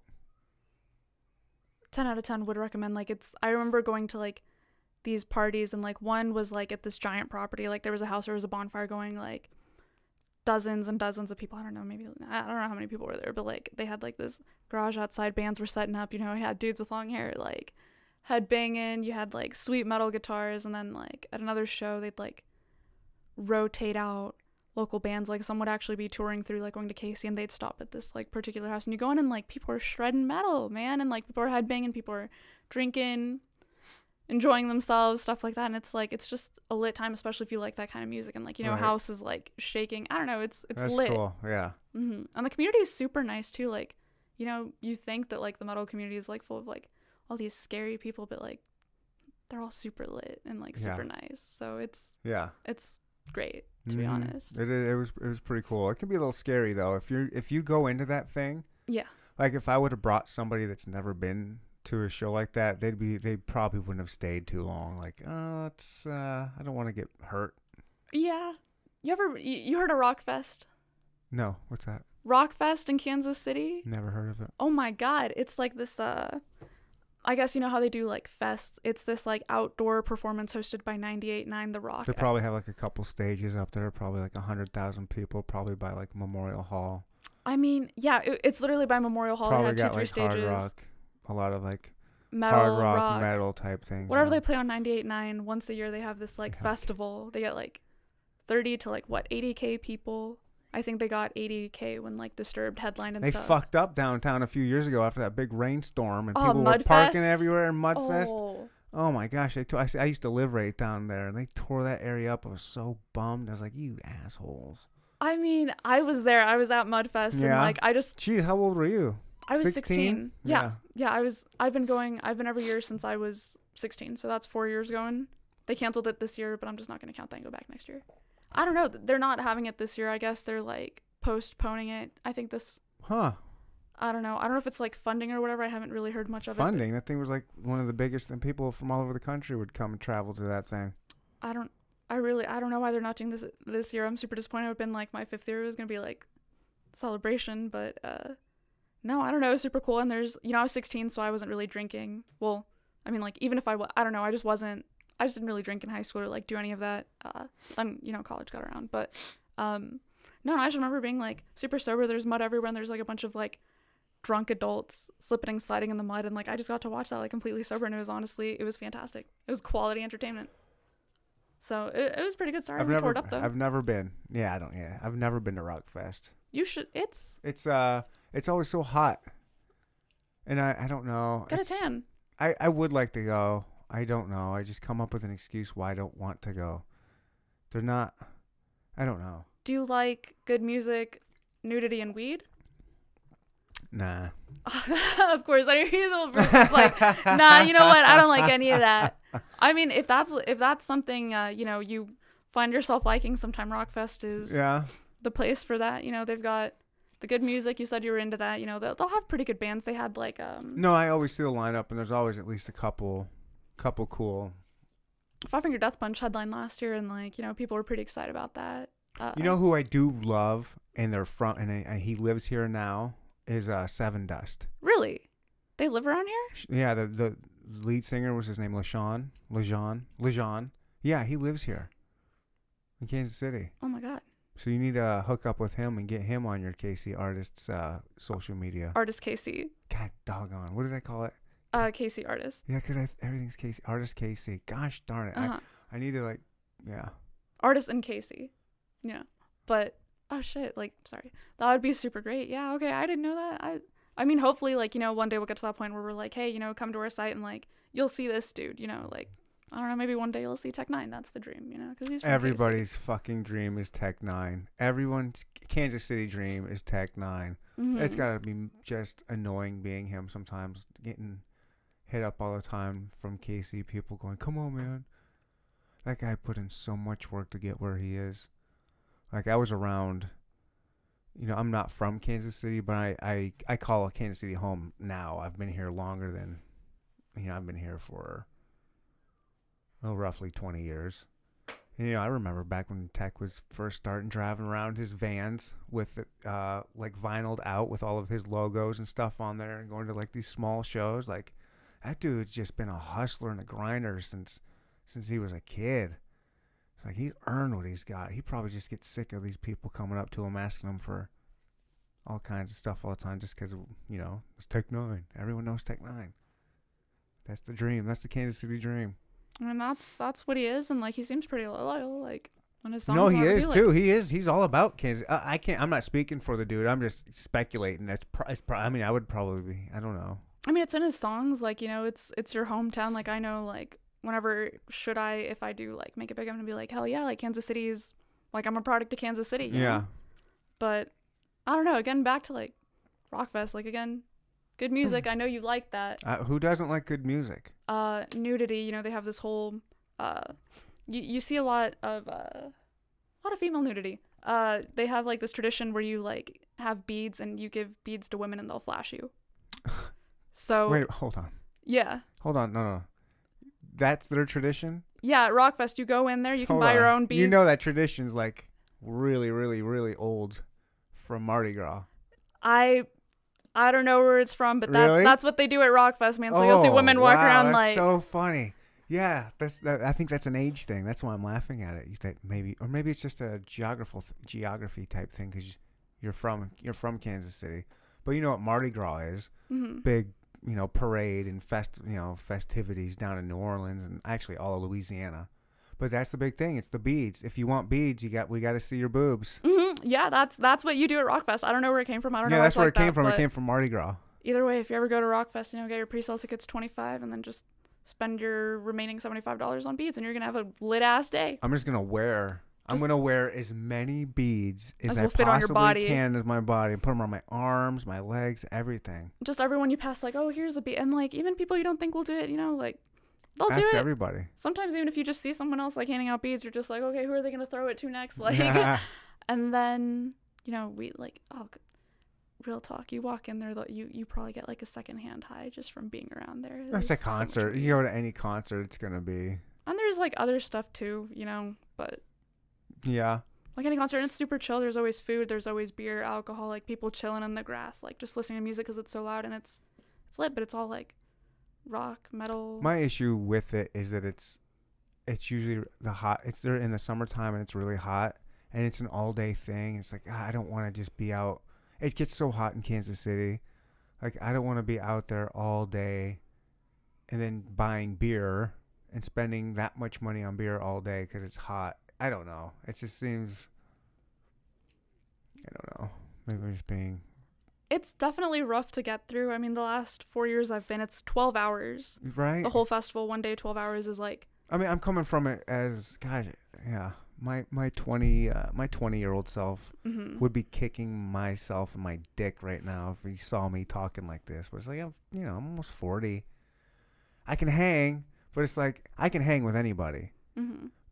But it's like, do I f- do? Is this worth me hanging for? Because I can hang with anybody, but I'm gonna pay for it. Mhm. Like whoever I'm hanging with, they probably won't have to pay for it, but I'm gonna pay for it. So a lot of times I have to be like, I can do it, but is it gonna be worth it? So like, is the juice worth the squeeze? Is Rockfest worth the squeeze? worth the squeeze. Pre-sale tickets, you know, they'll start off at twenty-five dollars, I think. Then they'll go up to sixty. Then they'll go up to eighty. But like, you can get your tickets That's right. for twenty-five Pre-sale. Yeah, the rock, some kind of club type thing, but anybody can join it for free, and it's yeah. Yeah. early. Or I think it's just like if you get there during their like pre-sale times, but like, and you know, it's twelve hours. The headliner's like late at night, you so you can get there in the You don't evening. have to spend twelve hours there. I understand, but I'm the kind of guy that's like, let's make a whole day of it. We're gonna. I mean, do it. Like you can take. Oh shit! I don't know. Just like spend a day outside, hang out with people, like get drunk, meet people, listen. It's just Well, it's canceled this year, yeah. I mean, yeah, not this so year. now we Hopefully gotta wait next till year. next year. I'm there's another rock fest in like Wisconsin that's got low key, no high key. It's way better than this one. Like the bands are more famous. We're at in like, Wisconsin, Milwaukee. I don't know. I don't know. Tickets are like two to four hundred dollars though. So like after I saw that, I was like, you know what? I'm gonna pay my twenty five bucks and it's, it's I'm gonna call it a day. But I don't know. One day I'll go and it's like it's it's a three day thing. Oh, okay. So like Camp, camping lit. and all kind of. No, no. I think you stay. Ah. I don't Yeah. know. I didn't look into it after I saw the ticket price, and I was like It's three gotta days, and I be. was like, I can't, I It's can't. It's got to do be that. a camping type thing, right? I maybe can't- you can stay at hotels. I think, I mean, you uh, of course you could, Yeah. but but for doing something like I don't know. I don't. I, don't really I know how think it of works. camping for something like that. That's so much money to go to a festival for that long if you're gonna be and spending money on a. Yeah, which is why you know someday, not today. Which is why I was just waiting for this one. But ten out of ten would recommend you should go next year if they have it. It's it's quality experience. Wouldn't have kept doing it if I'm gonna need to go with a veteran. You want to uh, show me around? Hell yeah! I mean, like every year I try to find people like, hey, you ever been to Rockfest? We're gonna be partnered up by then. Your site's gonna be blowing up. I'm hell yeah. This podcast's gonna be ever. People are gonna come up to you like, hey, oh my god, you're that dude from the podcast. Like, can I get an interview? You know, like Ah, there you go. You're gonna be like face of Kansas City, like uh, interviewing. boom! Boom. I am gonna be that. And Kansas City, There's a lot of competition out there. really? Yeah, there is. I was surprised too. For like podcasting in Kansas City? Yeah, there's a lot of podcasts and good podcasters in Kansas City. So what's the difference? Uh, I guess you already told me about the difference between having like a podcast and being on the radio. Why not oh, like big difference. Big difference. what's the difference? Okay, what's the difference between a podcast and a talk show? I, what's your What's your definition of a talk show? Well, I don't know. I don't really watch many talk shows. But where would you watch a talk show? Um, I thought that sometimes like radio stations just do stuff like this, where it's Oh. just like two people having a conversation. Okay, so you're talking talk radio type shit, Oh, talk radio. Okay, that's right? Yeah. Is that what you mean by talk show? Yeah. Okay. The difference between that and this is I can say, fuck off. I can just say that. If you were on the radio, it would be boop. Really? It'd be censored. On all radio? Yeah. Why? FCC regulations. There's there's a You regulation. can't say fuck on the radio. No, you can't say fuck, dick. No, wait, yeah, fuck, shit. You can't cuss on the radio. No, you, can't say anything. Why? Uh, there's just these regulations that you know, federal regulations that are protecting. I imagine their I- their their motivation is protecting little ears from hearing cuss words, bad words on the radio. And I mean, if you're gonna be that Hmm. parent that's gonna like play a talk show where they say things like "fuck" or "shit" and like your kids but, in the car, but that's it's the on ra- you. but it's the radio and like if you're say you're driving through you're on vacation and you're in a van and you're going through some random town and you're just flipping looking for some music oh i like i like i like heavy metal or whatever i like i like hip hop let's see what the local hip hop music is and it's if you've listened to hip hop it's got all the words in there all of them but on the radio you're not going to hear those words it's going to be censored as hell you're not going to hear it you know you, there's so many words you're not going to hear that are censored You I don't like that. I did not know that. really? That's. I mean, like I know. I didn't know it was like an FCC regulation. I figured like the channels like had their own censorship, like the private companies did their own censorship. I didn't realize it was like a public. That's Same with yeah. wrong. oh my god! Now is. Is this like part of your First Amendment thing? Like, Is it wrong? Should it be? I don't know. Should it be protected? Should those airwave public airways be protected of that kind of stuff? I don't know. I don't think cuss words should constitute because like what is it? Freedom of speech, and then there's like th- there's like unless something, right? unless you're inciting some kind of violence, you can't say like fire in a theater because you're inciting something. But you can say whatever you want. I mean, cuss words like. Come on, like what harm is that doing? Like who gets to decide if a word is bad or? I've had this argument with so many people. I don't believe there are bad words. I don't. There's no such thing as a bad word. Agreed. Everything is just how people treat it. everything. In, when it comes to language, la- we use language for intent. What Mhm. our intention is. If I say, "Oh my God, I just shit my pants," or "Oh my gosh, I just pooped my pants," it's okay to say, "Oh my gosh, I pooped my pants." That's fine. But if I say, "Oh my God, I shit my pants," whoa, whoa, watch your watch your language, buddy. What? Wait a minute. You know exactly. I said the exact same thing. My intention is to let you know, hey, I just had an accident. But you know, people, some people will freak out because you said the word shit because that's a bad word. It means the exact same thing as poop, but apparently that's a bad word. See, there's no such thing as bad. That's not a bad word. See, I can get things like like words like bitch or like the c word that I don't want to say. I just don't like the word. I feel like it's very mean. Like the c u n t word. I just don't like saying it. But like I feel like those I can get why those are bad words because those are words that are like specifically created with the intent to like insult someone. Because you know, Sometimes, but not always. yeah, like oh Hey, bitch, like what's Danny. up? You're a bad bitch. Thank you. See, okay, Exactly. but that's like new though. It didn't start out that way. It, language is evolving. Exactly. So at what point are we gonna be like? But I don't know, like, cause like, fuck or shit. You know, that's not like, hey, I'm meaning to insult you. I guess it's just like seen as like a more vulgar But every- but- way to but say that. again- But like, why is that Okay, vulgar? You know, I can call you like if I called you a bitch, that's Mhm. a bad word you would say. Mhm. But I could call you I could call you a pig. You're a pig. Oh shit, I didn't think about it. Cause I It's all thinking- intent in how I'm using that word. I don't It get it. It doesn't matter what the word there's no such thing as a bad word. It's all about intent. Hmm. Danny's a pig. Oh, yeah. She's an ugly pig.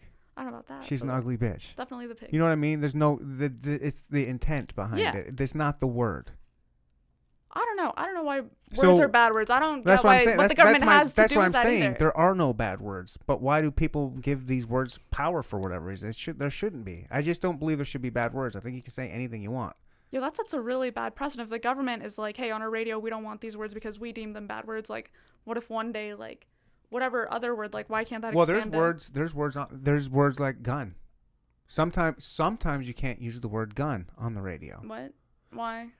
If it's uh, I think if it's like in a rap song and they're saying, you know, I'm gonna pull out my Tech Nine, I'm gonna pull out my gun, I'm gonna pull out my 45. I think if it if it's like in a rap type thing with that kind of intent or message behind it, I think they block that out.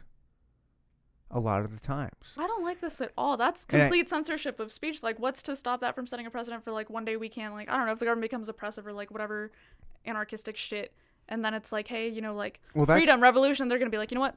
Bad word can't say it on the radio.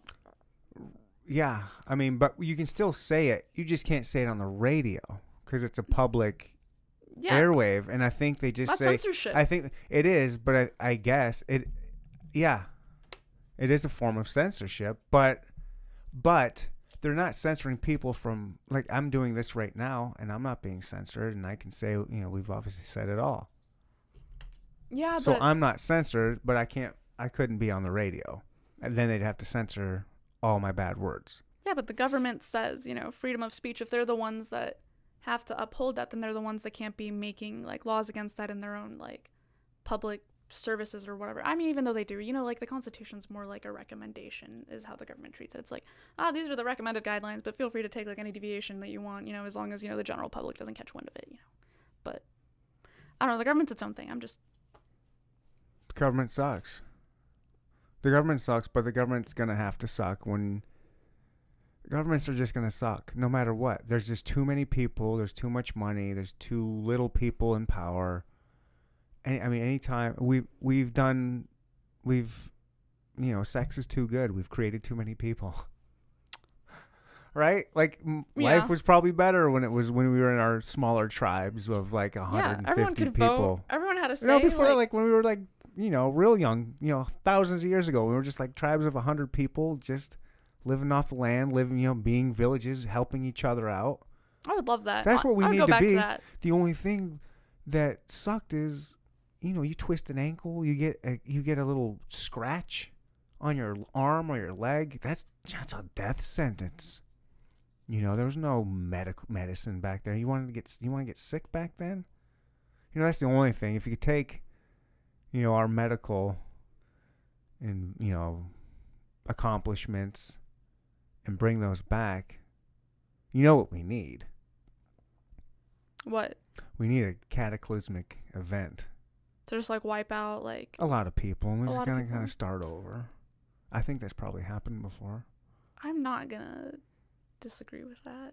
I mean, I guess it has happened before. There was a time. I think they said when there was was it ten thousand, maybe ten thousand people on Earth. At one point, after a giant cataclysmic event happened.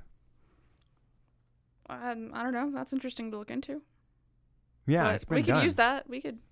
right. I'd I'd be okay with that even if I was one of the few people to go. eh, If even if I was one of the many people to go, like that's I'm Start with that. over. Start over. Wipe it all out.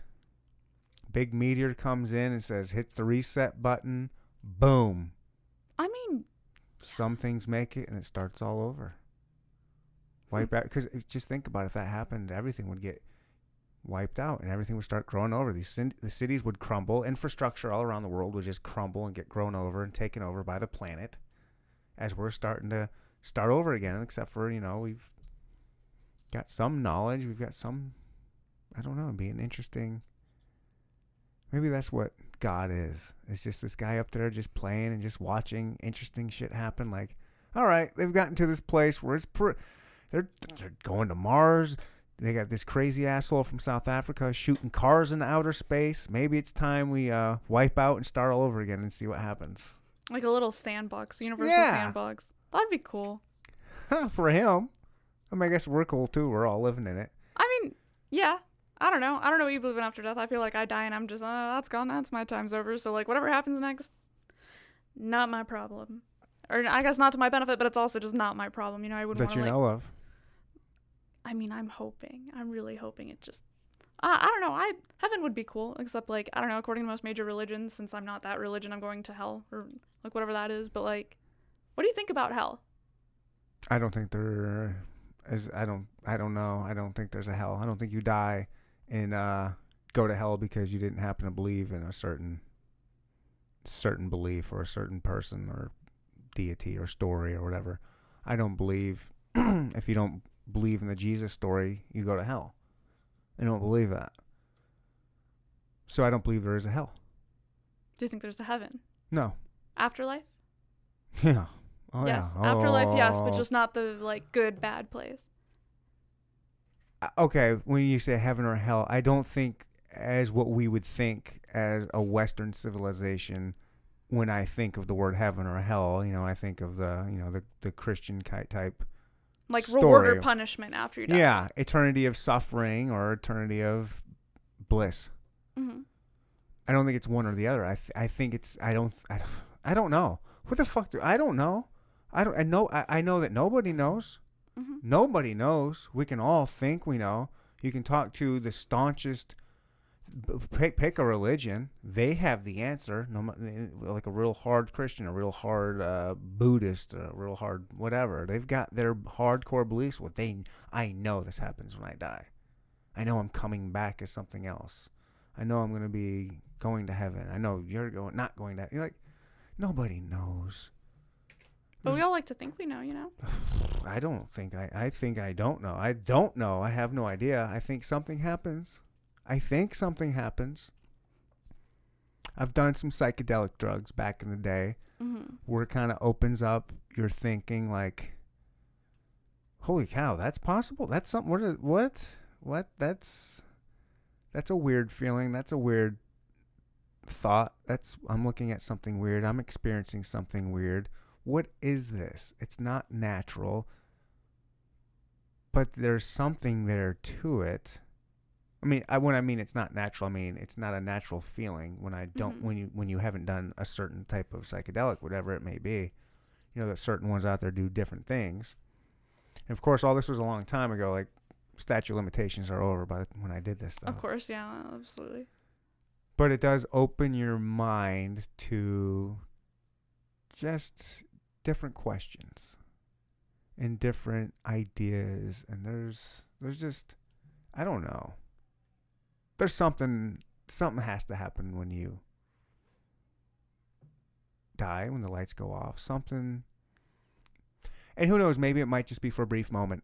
Maybe it might be um, you know, the I think people, a lot of people think like the DMT gets released from your pineal gland, I guess, right after you die, and it's like this intense psychedelic trip where you just get blasted off into another universe.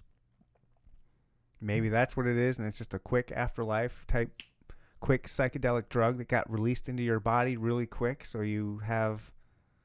Maybe that's just a designed death, so everybody has a peaceful exit, and then nothing happens. I don't know. Could be anything. Who knows? Who knows? The options of what happened are infinite. And it could be as little as nothing happens. Or, I mean, who knows? Maybe there is a heaven and a hell. Maybe, maybe. I don't know. I mean, it's just as likely as anything else, isn't it? Yeah, I I'd say so. I mean, from what, from what we know, We know very little. We know very little. Sorry, little. we know nothing. We we know Just nothing, but from what we think we know. How about from what we think we know when we observe outer space? When we just are we just look at ourselves from outer space and we look down upon us and we see this blue marble floating in infinity.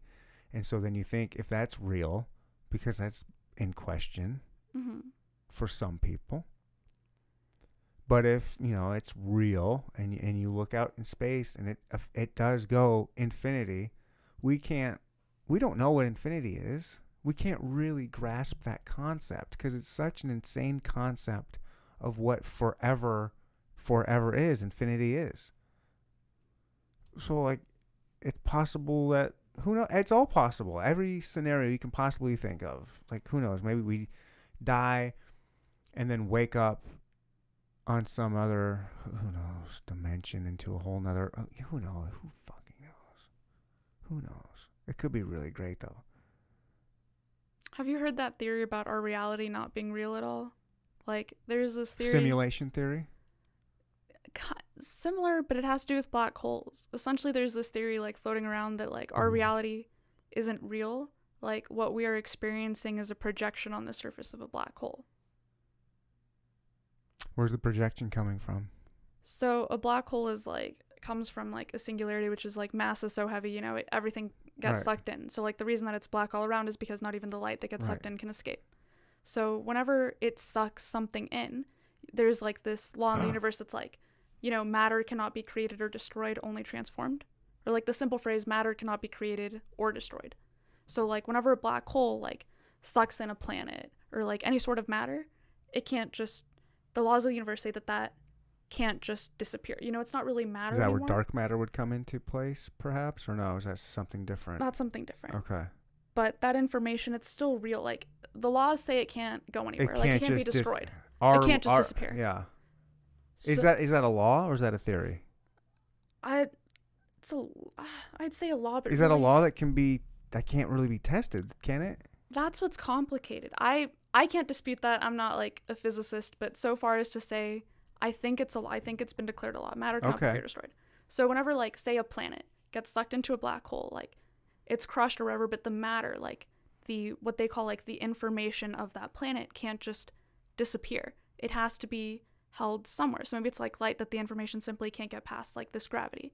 So there's this theory that like since no i think i know where it's going but so like let's say a black hole like engulfs the earth. The information, like all the experiences all the time of everyone on it, anything that's ever happened on earth in whatever dimension you want can't just be erased from reality. It gets sucked into the black hole and like the information's floating But that's around not matter. black hole. That's not matter. it is. Like the uh W- you and I are matter. How we've moved is matter. Like but our but what we've done, our actions aren't matter. This podcast doesn't matter. This will disappear, and it'll just disappear. It's not Yeah. matter, so that won't transfer, right? Like Well- time, time, and things that have happened. Uh, isn't matter just actual physical stuff? Like sure, like this microphone is matter, but the conversation through the microphone is not matter. I'm not entirely sure. So, space time itself um, is a completely different topic in which I, you know, I haven't read enough about it to be able to tell you. I know that there are like theories that essentially say that like time is essentially like a loaf in which everything in the universe exists at once past, present, and future. And like, depending on like what view you have of something, you can either be looking at the past or the future, something like that. Essentially, everything exists at the same time. You're simply, your presence only lives your consciousness is only aware of like a certain moment. Um, so I don't know how that would reflect in terms of matter, um, but essentially, as the theory goes, like without disputing that, is that whatever got sucked in is now like the information is floating around a black hole and being like projected to the surface, trying to get out. So what we're experiencing is almost like a recording of something that already happened. So it's not real. We're just the replay of it. Wow. We're the replay of something that happened. Something like that, yeah. So we're not Why quite are- real. This already Are, happened. are but- we are we experiencing this now, or are we experiencing it a long time ago, and this is just on an endless loop of projections on a bla- on this black hole or from this black hole? So I think it, the answer would be like we already experienced. is it a this. projection? Uh, when when okay, so I guess where I thought you were going when you were saying it's a projection, as I was thinking everything that gets sucked into this black hole is almost being shot out on the other side as like a movie projector. Like, It- where's it going? Like, what do you mean? At, at the edge of the black hole. So like at the edge of it? so this, we're at the so this is a replay on the edge of the black hole. that's essentially the theory at least so like a black hole is made up of two parts a singularity which is like a point in the universe that is so condensed that it has no dimensions no like spatial dimensions so like it's not one dimensional it's not two dimensional it's not three dimensional whatever um so it's just a point in space no dimensions What is this? The ba- the middle of a black hole. Yeah, it's called a singularity, and it's Okay. because it's like it has ah, what is it? It's so dense that like the gravity around it, like its force of attraction is so great that like as this tiny little point moves around, the gravity around it's so big that like not even light can escape for a certain radius. You know, Right. some are stronger than others, some are bigger than And others. is it spinning? I I don't think so. Really? It's just if it moves, I'm not sure if they Is it all a move. is it is it- is it? I imagine it's a spherical then a spherical sphere. Yeah, I would I would assume so if it's like the general same general point. Um, but so the information would be projected outside the singularity somewhere in like that um field of gravity that Mhm. it's bringing in. So maybe it's just like dispersed. before it maybe gets it's like before it gets sucked in. outside. like- after it gets sucked in, after it's been destroyed, quote unquote. After it's been uh, On the uh, so would it be on maybe the other side of the black hole, or is there no other side of the black hole? it's a sphere, so it'd be like a three dimensional But the clog in space. There's no other side to a black hole. because it's a sphere, hmm so it gets trapped in this sphere. But where is it going? It's just. like- it's just But what somewhere around there. I don't know. They don't know what happens. they're so black holes are so fascinating. yeah, they don't know what happens when something gets sucked in, but I like know. it's just according to that law that matter they- can't be created or destroyed that like theoretically if that if that law is true, then that information from the universe, those little particles like those little zeros and ones that code the universe have to be stored in this area somewhere. That's that's the theory. It, they just have to be somewhere there now that they've been absorbed. So that could be us. You know, we could be a replay of something that already happened, including experiences, emotions. You know, the universe works in very deep and mysterious ways. Maybe that can be like synthetically, like artificially recreated too, and we wouldn't have any idea. Consciousness, emotions, feelings, thoughts, whatever. Not just like the physical movement. What's the point? What's the point of it all? And there's nothing we can do about it. There's so. not. You know, isn't that funny? It doesn't matter. I mean, that, that's a. oh, wow. I've never heard of that. What's it called? Projection theory or something? I have no idea. It's uh, you can probably Google theory. We're a projection on a black hole. right. Black hole. Pro- yeah. Yeah, I think it, I don't know if it was Black like, hole projection theory. Shouldn't that be the name of it? Yeah, I don't know if it was I'm an idiot, and so I'd like to. I'd like. I think it should be named for idiots like me to understand. projection black hole theory. I mean, I think at the point Black of like hole projection theory. black hole projection theory, I like that. Yeah, no, I, I feel like that that would just be great for everybody to understand. Yeah, Just, hey, by the way, and like, you know, black hole project PHPT. Oh yeah, PHPT. Yeah, we've been talking about that. You call it like that. yeah, Oh yeah, theory. yeah, that, that's people would remember that. People would say Yeah. that that would that would be slang. Yeah. Okay. Um yeah, so that's a that's a thing. I don't think any of it matters. I don't think we're ever gonna know anything and like honestly, it's cool to like read about, but I don't give a shit. Like we're we're gonna die. We're here, we're gonna be fun. experiencing it no matter what this experience is, Mhm. whether a projection or a memory or a simulation or a dream or whatever.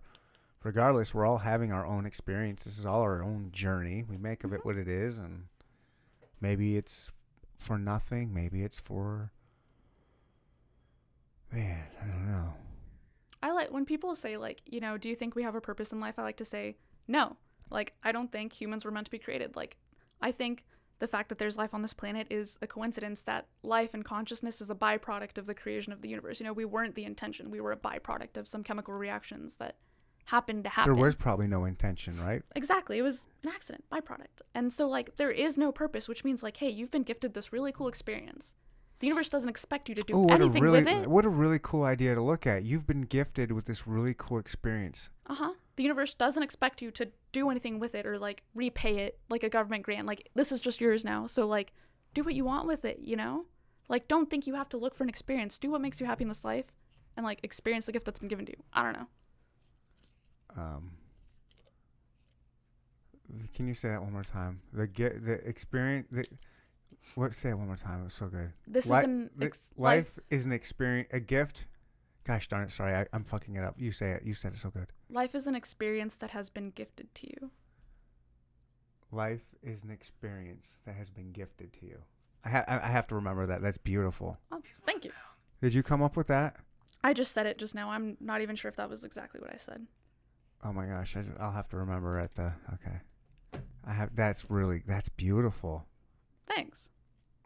Because it is. What a beautiful way to look at it. It really, you know, oftentimes again, and I think social media might, has a lot to do with this. But well, who cares what the media, what what what the reason is? A lot of times we get so negative, and we just think about fuck, life sucks, traffic sucks, people sucks. I just want to get out in the woods and hunt. But really, don't think about that. Like, yeah, this is it it is an interesting experience, and as far as we know, we're only going to get this experience once. I know, like, We didn't ask for it. And, you know, a lot of us, and a lot of us probably, look at you, privileged people there. Of course, life is great. You weren't born in Congo working in a coltan mine. That Yeah. person probably doesn't think life is a. But who knows? I don't know. It's still, it's, yeah. Roll the dice. Well, speaking on like a first world, not, you know, working in a sweatshop in some third world country kind of perspective, because obviously I don't have that perspective to share, but like, I don't know. I like seeing that perspective. Like, there is no.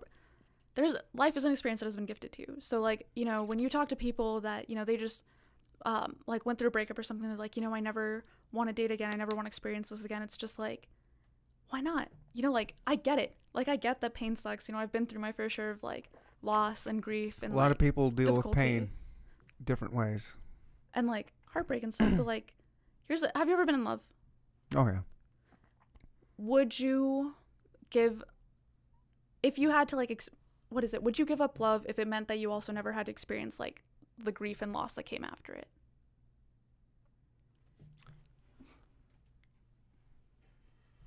No comment. No comment. I don't know. I just okay. Would I give up love if I knew I wasn't also if it didn't come with the bad stuff? hmm So you either give them both up or you keep them both. Love in general, or are you just talking about Like like, romantic love, like being in love, Oh, not I just like. I Being love in my love. kids. yeah, uh, yeah. I don't know about that. That's a tricky question. or even love for your kids or love for your family or love for what you do You know, golly, that's a that's a real.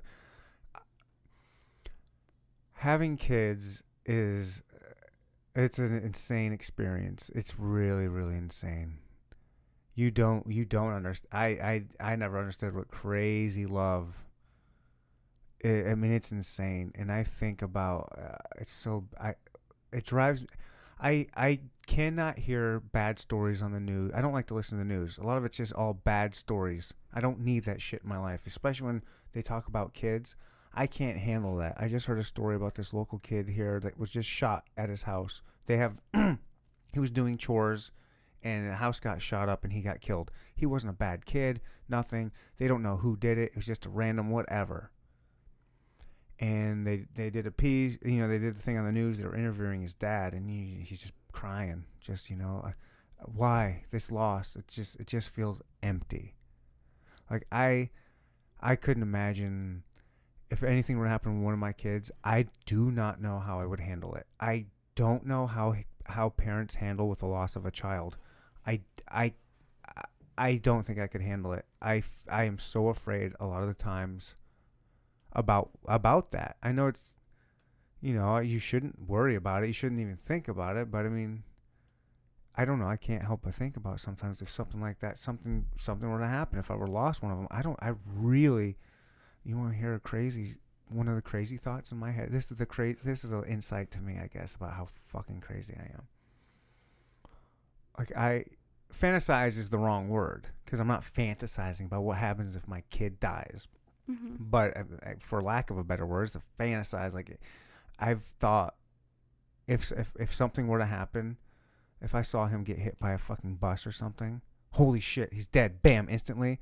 I have the thought of kill myself really fucking quick right now and and save him in the afterlife and just be with him in the afterlife. Like go after him. Doesn't make any sense. That's probably not gonna, but like that's how bad I want to fight and, and and be there for him. Like he just got killed. I'm killing myself immediately right now with no regard. I have to hurry up and quick, quick, quick, do it at the same exact time so I can hurry up and catch him or do whatever. Like that's the kind of fucking crazy love. It's yeah, I don't know if yeah, I don't know. I, the love for it's inc- incredible. Would I give up? I don't know. I don't know. That's a tough question. I don't know if I would give that. I might say, yeah, if I'm guaranteed to not have that heartbreak, then not have that love. Before kids, I would I, I would say I don't know. I don't know. Well, let me ask you a question. That's like a hard. That's that's something to think about forever. Yeah. Go ask away. Were your kids planned? We were yeah, they weren't accidents. Yeah, they weren't accidents. They weren't necessarily planned. The first, no, uh, my son was. We tried. We had a hard time. Went uh, so you tried to have kids. we really tried with that one, and then the second one, we were like, we weren't being safe. We're like, Mhm. if it happens, that she had a without getting personal, there was a chance that it wasn't gonna happen, so we Mhm. just weren't safe. And it's like, if it happens, it happens, awesome. And if uh, by this point it doesn't happen, then we're gonna have um, tubes tied or or a vasectomy, whatever, to prevent prevent it. But it happened, so yeah. well, there's your answer. I guess, but you don't understand it. You don't understand it until you have it. So now it's like, You're right, but you don't. But at some point, you did make that decision. You were like, something about having children is going to. It's something that I want to experience. Like you already Yeah. made that choice, and Yeah. now you do have the consequences. and you have to do the consequences. Yeah, with making that choice, you do have the consequences. But forgive me for suggesting that I don't. You don't seem like the type to have traded that experience of like having your kids and like No, I with I them. wouldn't trade that. Exp- like it's, I love being a dad. Then there's your answer. Yeah, I love it. I get, yeah, yeah. But, you know, it's such a morbid conversation. But ask if something were to happen. Ask me. Then ask me. Do you think if we'd had this conversation before you had them, It, no, because it would have changed anything? Probably not because you don't you don't understand. You it's something you don't understand unless you experience it. I think. I don't think you can actually quite. I, I don't know. Maybe some people could, but I don't know that I could really. But different people love different things, right? Uh, people love different things, but when you have a a child, everybody loves their. There's outliers, but everybody loves their child. What about Human people that love their spouses more? Don't tell me you haven't seen that. Love their child. Love their spouses more than their child. Mhm. No, I don't think that's possible. You don't hear new, like stories in the news like you know kids are neglected because I, I you know That's mom. a broken human being. Gosh, that's such a broken human being. That's mentally that's just that's the outlier. I mean, Is like that's got that is the outlier. What about the new movement where people don't want to have kids? They'd rather have dogs or focus on their career or just stay by themselves because they like what is I'm fine with that. But that's exactly it. Different people love different things. I don't think Oh, people that don't want kids peop- uh, would feel that same attachment. But those people that i i those people that are I I don't want to have kids, blah blah blah. But if they did have one, holy shit, that changed. Holy cow, I didn't know the love. I didn't know the love I would have for this thing. what about all the women that give up their kids for adoption? Ask them how hard it is to give them up once it's been born. I think it varies I on think the woman. right. It does, but I th- I think a lot of them have a hard time with that, and I bet you a lot of them have a lot of regrets their whole life, thinking there's a piece of them that's out there, and I bet it, I bet you it's a hard life. I don't know. I don't know. I, I- who knows. I can't. It's hard to speak for these people, Exactly. but if they kept their kid, it would have been an insane love. That like, holy shit, this is. It's just it's hard not to when you're because you know it's it's an instant love when you know you're keeping it. I guess it's an instant love and it's just this bond. You see, you look at yourself like you want to talk about psychedelics or something that's psychedelic. I look at my son when he's just focused on like he was focused on a video game the other day. He wanted to put on the headset because you know and talk to people. He's six. He's just having a good time, but, he was so focused. What do you play Fortnite? Yeah, he was playing Fortnite, just so focused, and I was looking at him, and he's just like it looks. He looks a lot like me, and it's just I'm looking at a miniature. I'm looking at like, I it it's just looking at yourself from a different perspective in a different time in a different time period. Like I'm looking at myself when I was six years old, like that's me, but it's completely not because he's completely his own. Per- he's not like he's not me at all. I mean in a lot of ways he's just not like me but he looks a lot like me then my daughter now she's like me she's gonna be Ah, that's gonna be a tough one that's gonna be a tough i love i she's got me wrapped around her finger but she's a lot like me and yeah I- That's gonna be fun later. no yeah I, I mean it's gonna be fun but yeah It's gonna be a it's gonna be a wild ride. I know. I don't want that. I don't. I was a wild. Yeah. At least she's a girl. Boys are nuts, and I think my son will be not as nuts as I was. I was a nutty kid. I did some stupid stuff. I mean, I still do stupid stuff, but not like, you know, you're 18, and you got, you know, you're a dumb kid like me with testosterone just going through. You're just being wild. I mean, all boys are. I'm not all boys, but so many boys are just dumb at that age, with their hormones going flying. You just got your license. Women are, you know, you, you're taste chasing tail. You're drinking some beers. You just get wild. I mean, yeah, I'm not a 18 year old boy either, but I, I yeah, But I agree. yeah. I agree. Well, yeah, we're so much crazier than than 18 year old women in, in, in a sense. I mean, you guys, No, yeah. not you guys, but you know, 18 year old women. They sure they're kind of nuts too, but it's not anything like. freshman guys in college versus freshman girls in college. Like, there's some overlap, but mm, Yeah, yeah, there's yeah. you can see it. Yeah. Boys are dumb. yeah, your words, not mine, but yeah. Yeah. Wow. Black hole projection theory. I really dig that. It's not my favorite, but I I like. I, it's interesting. I don't know that I buy it, but it's it's an interesting. It's an interesting theory. You want to hear another one that'll blow your mind? Please. All right. So, That's why I wanted you on here because you're really smart, and I wanted you to just blow my mind with some cool shit. Thank you. I mean, I got plenty of cool shit I love because, like, who doesn't like learning cool shit? But let's see. This one's called, um, I think the general name for it is like field theory. And so, you know, like growing up in school, they teach you you have matter and you have energy, and they're two separate things, right? Mm-hmm. Well, there's now like, you know, looking into like string theory and like a little bit more into like quantum physics and quantum mechanics. Like, as you go deeper into. is Like, kind of done though, right? no. They haven't anything, got, haven't they gotten it? They haven't gotten anywhere with it in like 40 years though, have they? I mean, they have. They've keep. They've found more like subdivision, not subdivisions, but subparticles within an atom, and the subparticles within those, and like you know whatever the God particle, like the essential atom. The Higgs boson or something. Yeah. Yeah. So quantum mechanics, like the study of like the really tiny, like general relativity is more so like physics on a big level. Quantum mechanics is more like um, physics on like a smaller. I, I don't want to say like uh, like a molecular atomic level, like the really really small shit. And so like as they're going deeper into that, You know, they always thought that there was like matter and energy. And then you have like string theory, which is like essentially our reality is made up of like tiny vibrating strings of energy. There's like different types of vibrations or whatever. So there's this thing called uh, field theory, which is based on an experiment done in like 1918 Wow. called or 1910 1910 called the double slit experiment in which basically they She's shot a long time ago. so yeah i guess people are watching this. So like imagine that there's like three slit like a slit right here. They would shoot like a little atom through this i don't remember what they shot like an atom through a slit. And like when they were observing it or watching it it would behave like matter and just go through the first slit. But then they would shoot an atom and like not film it not look at it and it would behave like a wave. It would leave a wave pattern so Are you essentially talking it would change when it was observed? yes Isn't that just because the way they were testing it? no so it when ended you're up testing it, you're you're doing you're you're you're messing around with its environment. It wasn't because it was tested because it was the same environment. The only two things that changed was the observation of the atom as it was being shot out. And what they saw was But how were they observing it? with their eyes and with the camera.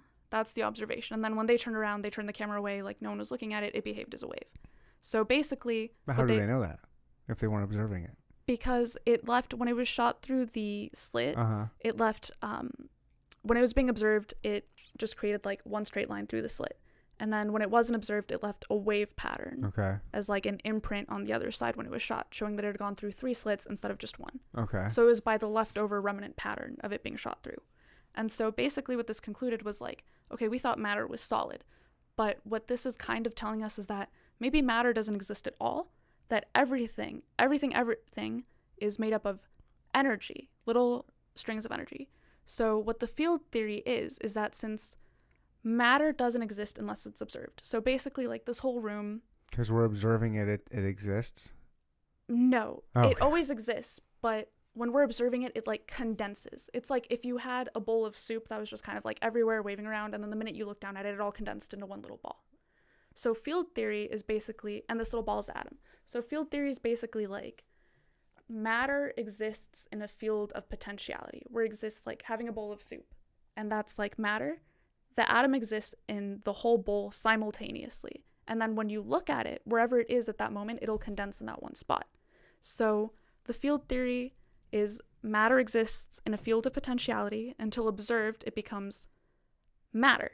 So what this says is when matter isn't being observed, it's like a pool, like a not a cesspool, I don't really know, but like a pool of just energy. So right now, everything that we're not observing, everything that I can see right now is, you know, it's solid, it's tangible because I'm in some way looking at it, observing it. But behind me, you know, it could be just nothing. Nothing is solid. Nothing is real because it's not being observed. And like the thing is, like the second you turn around to look at it, it'll consolidate. But is that for you? Because right now it's solid for me when I'm looking at it. It's when it's being observed by anything. You know, I What- okay. I can't explain you that. So, but yeah, what is what what what? Yeah, then you have to under. wh- hmm. the simple statement is it conden- it exists in a field of potentiality of Being energy of always being observed, but but shit's all, always until being it's observed. observed. And how does it know what to form into? That's exactly the question. Like, why all that they have is a description of what is happening. Like, when it's not observed, it behaves as a particle. When it is observed, it behaves as energy. They don't know why. They don't know what observed means, but they know that there is an awareness in the universe that somehow the universe, like what we are made of, knows when we're looking at it. Is the statement of that. Is like that's that's the moral of the story. Somehow Hmm. and there's like they don't have an answer to that yet because that's the thing that Well, like science and physics is. Something outside of us is always watching and is always observing. maybe the universe is alive, you know? That's science, like physics, is really just making more questions. Like everything that you answer just ends up in another question because, like, okay, so you found Right. this particle.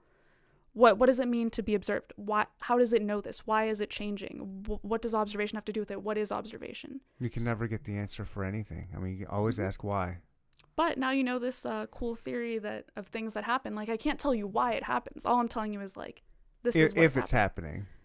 if again very difficult to test in like in actual reality but in a lab setting that's what they determined the like particle energy matter behavior or whatever I think I was thinking of superposition.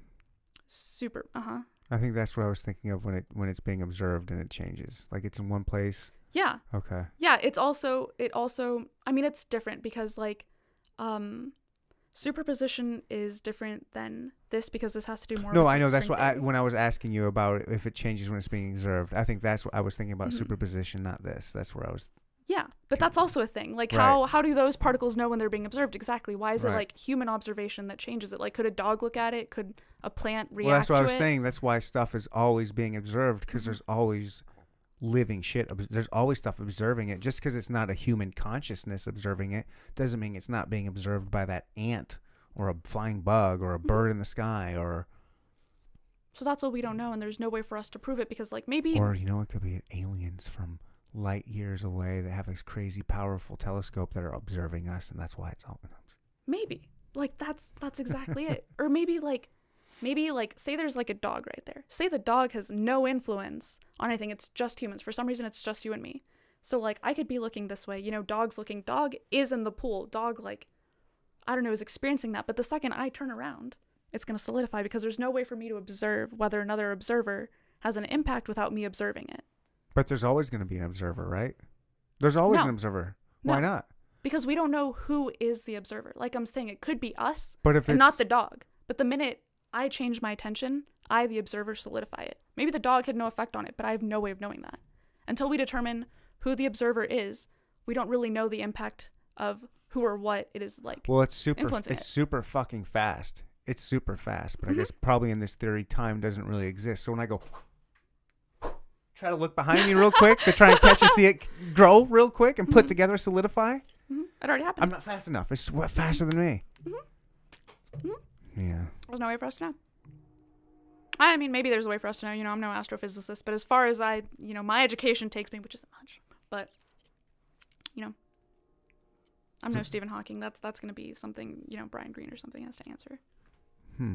I don't. I don't Stephen know. I don't know who Brian Greene is. He's this uh, really cool dude. He's like professor of like mathematics and physics at Columbia University, like pretty well established physicist. If you look up Brian Greene, he has documentaries over like space time, the cosmos, and stuff, and like they're animated, so you get Oh, like an actual visual of like what he's explaining, and it's super cool because like you get a I want to at it to check that out. There's this another dude that I really want to check out that does this. Uh, oh, what's his name? Neil deGrasse Tyson. No, I do love him. He's like the rock star of astrophysicists. Um, what is it? Brian Kaku? Cox. I think Brian, Brian Cox. Cox. I think that's his name. know. I think that's his That name. That sounds familiar. And he's he does real. He breaks that kind of stuff down really really Mhm. cool, really easily to digest for you know simpletons like myself. I And mean, then he- same. It's hard stuff. Right, and then but he does like this cool animation thing with all the stars and like all the galaxies, and just kind of projects it in a way to kind of be able to understand it and look at it. And yeah, I've always been fascinated with that kind of stuff. And just, I mean, you look at all these stars. I mean, they say, you know, I grew up in Michigan, where we have beaches everywhere, and you just see all the sand on a beach, and you, every little tiny, tiny grain, grain of sand there's more stars in the sky than there are grains of scan- grains of sand on all of Earth. And if you ever just been to one beach, you just grab a handful of sand. It's like, and then a, a, every star is a solar system. Like it's got planets. It's got a planetary. You know, it's got planets around it and potential for whatever. And that just goes on forever and ever and ever and ever. Just that stuff trips me out. Speaking of Neil deGrasse Tyson, his uh, Cosmos episode one like like his Netflix one when it first came out on Netflix, like his episode one. I think it's called "What's Our Address" or "Where Are We? Where Are We From?" Something. I think it's maybe it's Earth's address. Season one, episode one, whatever. That'll freaking that tripped me out. Like it shows, it shows like your it show you, uh, you and me sitting here, and then it'll pan out and it'll show my house, and then it'll pan out and it'll show like Independence, and it keeps like the sky view, and it keeps going, going, going. It's like here's Earth, here's Earth in the solar system, here's the solar system in this, whatever. What what's after solar system? Galaxy. Yeah, here's our, our galaxy, and then here's this galaxy to this, and I just you know, you just see feel so ig- insignificant and small. It's like whoa, it'll trip you out, trip you out. It's great though, isn't it? Just being insignificant and small. We have no purpose. We can do whatever we want. Well, That's true. we can. The only people limiting us are each other. So on a social contract. Like we kind of all agree, hey, Probably shouldn't go most of killing us, each other, most even of us could. agree we could like you know have that anarchy Yeah, kind of. but we shouldn't. We should, know. but why? Who knows? This is our whatever. I don't not? know. I like not worrying about. I don't know. Me I, too, but I grew up privileged, you know, with roads and firefighters and police and you know general education. I don't. I don't want to go to anarchy. I really appreciate it. me that. neither. But Yeah. yeah, I don't know. Some people are for it. Some. I, that's what I'm saying. It's just so funny how there's there are people that look at it like it is my world. and I will do whatever I want. I'm just being an anarchist, and I'm just gonna start fires and do whatever the fuck I want because this is my world. I'm Mm. down for that. That's that's how it should be for the people that want it. And you know, there are like patches of land around the United States where it's you can do that. You know, you take whatever the hell you want, but there's like no laws. So if someone wants to burn your house down, they can burn your house down. There, Yeah. there ain't shit you can do about it. You know. Uh-huh. But yeah, there's places where you, you want to live in anarchy. Knock Go all over out. the world. There's anarchy all over the world. You asked me earlier if I believe in a hell. Mhm. I kind of do when you look like Earth, hell on Earth. I mean, like just I, I don't I shouldn't pick on Africa, but I mean Af- you can put the whole world inside of Africa, like all the countries in inside. So Africa's huge. So I'm not specifically naming any, but just go to a lot of places in Africa and just it's hell there. Just like these basic slaves over conflict minerals. Uh, just poverty, poverty everywhere. There's, I mean, there's these pygmy people in the Congo. They get treated like animals. They get hunted down and not treated like people. They get cannibalized. They get killed in front of their families. It- it- it- and they they don't have a whole lot of water, so there's they're trying to teach these people how to get these wells so they can have access to fresh fresh water so they can drink. It's it's crazy, sad. It's like this stuff's going on in the world right now. Like you know, pygmy people are being treated like animals. Like literal, they're not people. They're animals. They're getting hunted and killed. Just torture. It's crazy. I mean, this, this world's a naughty place outside of uh, first world countries. You start getting to the third and fourth and fifth world countries, shit gets like yeah, hell on earth in a lot of places. But if that's all you know, you know, for you, there's worse. Because, like, there's places better than us. You know, there's situations better than us. But, you know, for me, relative, like, my experience has been great. But Oh, we know. got it good. Sure, it's all relative, it is relative. Yeah. Which, I don't know. That's it. I, you know what? That didn't really have any, like, point. I don't know why I said it. Okay, I'm done. Yeah, that was. But yeah, no, I'm. No anarchy for me Me neither anymore. anymore. Maybe a little. Maybe a little. Yeah, just just wait till the government s- just censors that when you're on the radio someday. Just oh, he said anarchy. I'll never be. I'll No. never be on the radio because they do censor. That's what I love about Can't this. they just censor you? Nobody can. No, they can't censor me. We That- haven't cussed that much no, we didn't cuss that that much. until we Um, talked about cussing on the radio. That that, that Right, But you know, like, yeah, I, I couldn't have had the carrot gang conversation on the radio, even if we didn't cuss. Even if you took all the cuss words out, that'd probably be a difficult sell to put on the radio. I imagine a lot of the FCC is probably run and influenced, heavily influenced by big companies like Coca Cola and Pepsi type entities that, hey, we want to sell our stuff and we don't want it to be associated with this kind of talk. So let's make a safe place where we can s- sell our product and not have it associated with what we deem bad words. Hmm. I don't know. Who knows? I, I'd bet on it. Well, thank God for the internet and private companies, right? Thank God for capitalism, Yeah, free markets, or whatever. free market, baby. Mm-hmm. And that's how you're gonna blow up with your social media. Man, I am hoping I. I've I don't know I, I don't know if I could do a nine to five job. I don't do a nine to five. nine to five job now. ArtistKC.com. Yes, I Got it right that time. yes, you did. Emphasis on the S after artists. Yes, ArtistKC.com. artist KC was taken, so Really? artists KC is what I had to do. Yeah, unless I want to do .org and I don't. I'm excited to get on there and create a profile. Bet yeah, I still gotta send you the documents and like. I'm doing some work right now. I'm uh, remodeling some of it. I'm adding some features. So like I'm adding in like a point system like on Reddit where you get rewarded with points for your activity, your likes, your comments, and you can like redeem that for shit. Look at you Like, going after the addictive qualities of you got to. I mean, yeah, I, I want people to use my site. I want, I want, I want Do those you- click money. Do you feel any kind of confliction there? Like, what's your has it? Why don't you like social media? Is it kind of the same reason I am? It's just kind of a a zombie creator. People are just always on their phone, dicking around on social media. I'd be okay with that as an introvert. Like beats face to face But, but I mean, what's what's your? Do you have what's your aversion to social media? Because you just want to keep a private life. Uh, Facebook is. I deleted that because like, you know, mid midlife crisis, and I was like, I don't want to see people's drama anymore. Like, I don't really know you well enough to like, Right. Care. yeah.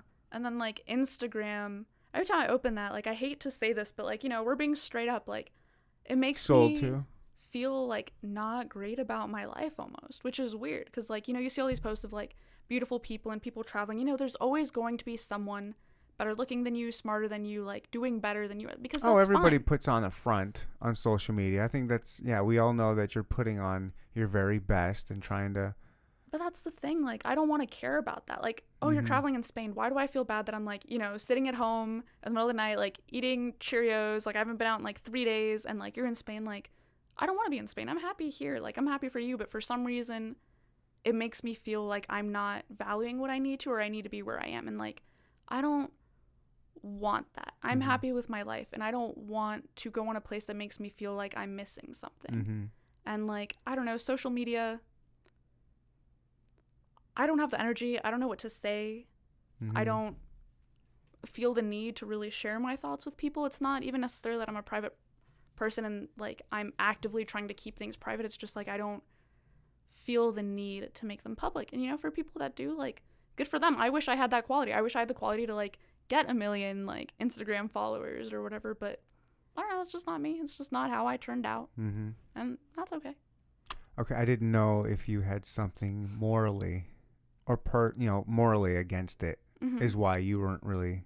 Oh, like something bad happened to me, so I like deleted. No, no. I thought it was. I thought it was really because you just thought it was bad for society. I, I thought it might have been like it's bad for society because of the studies they've done, especially with like young girls. Mhm. like just suicide and depression rates have, have skyrocketed skyrocketed with the advent eh, of invention of facebook because it's you know impressionable young girls that are just have bad self-image or whatever and that really exacerbates it and they get bullied. i don't know they've done studies on it's just social media is really bad on specifically young young girls preteen i think kind of like a preteenish type type girl so i didn't know if your aversion to social media was something morally connected to something like that i didn't know if it's just eh i just don't like it Nah, it's. I'm not asking you to, i'm not saying that's right or wrong i'm just curious I, that's where i kind of thought assumed because that's what i do i assume a lot and it's just i i, I gotta work on that I, I don't know. It's just me. Like I get that there are like downfalls and stuff, but I don't know. I guess. I feel like if you do get those negative feelings, just like turn it off, walk away. And I know that's like it's so hard it's, it's, it's harder said than it's done. so but addicting i mean people are literally ad- literally addicted Yeah. and they don't want to admit it because you're not putting a needle in your arm. Mhm. you're not putting a cigarette to your mouth. There's not like this chemical that you know about because you're not directly physically doing that type thing or you know but you know dopamine and stuff is still getting released. Ooh i got a like. Ooh i you know i i don't know. There's just so many i got a lot of issues with social media and like i don't know like i said i don't i i use it because i quote unquote have to which I, don't have to but i feel like i need to Sometimes you make sacrifices to be successful, and that means doing things you don't always want to do. yeah I get it. yeah so if i ever become successful it'll be worth it Yeah, and then when you're successful, you can pay someone else to do it, which is the great thing the about being dream. successful. That's the dream. Get, get me off this thing. Let me delete all. I mean, you look at like um, well, the weird guy, Facebook. What's the weird guy that owns it? Mark know. Zuckerberg. Yeah, Mark Zuckerberg and all the other guys that invented these social media platforms. They don't use it.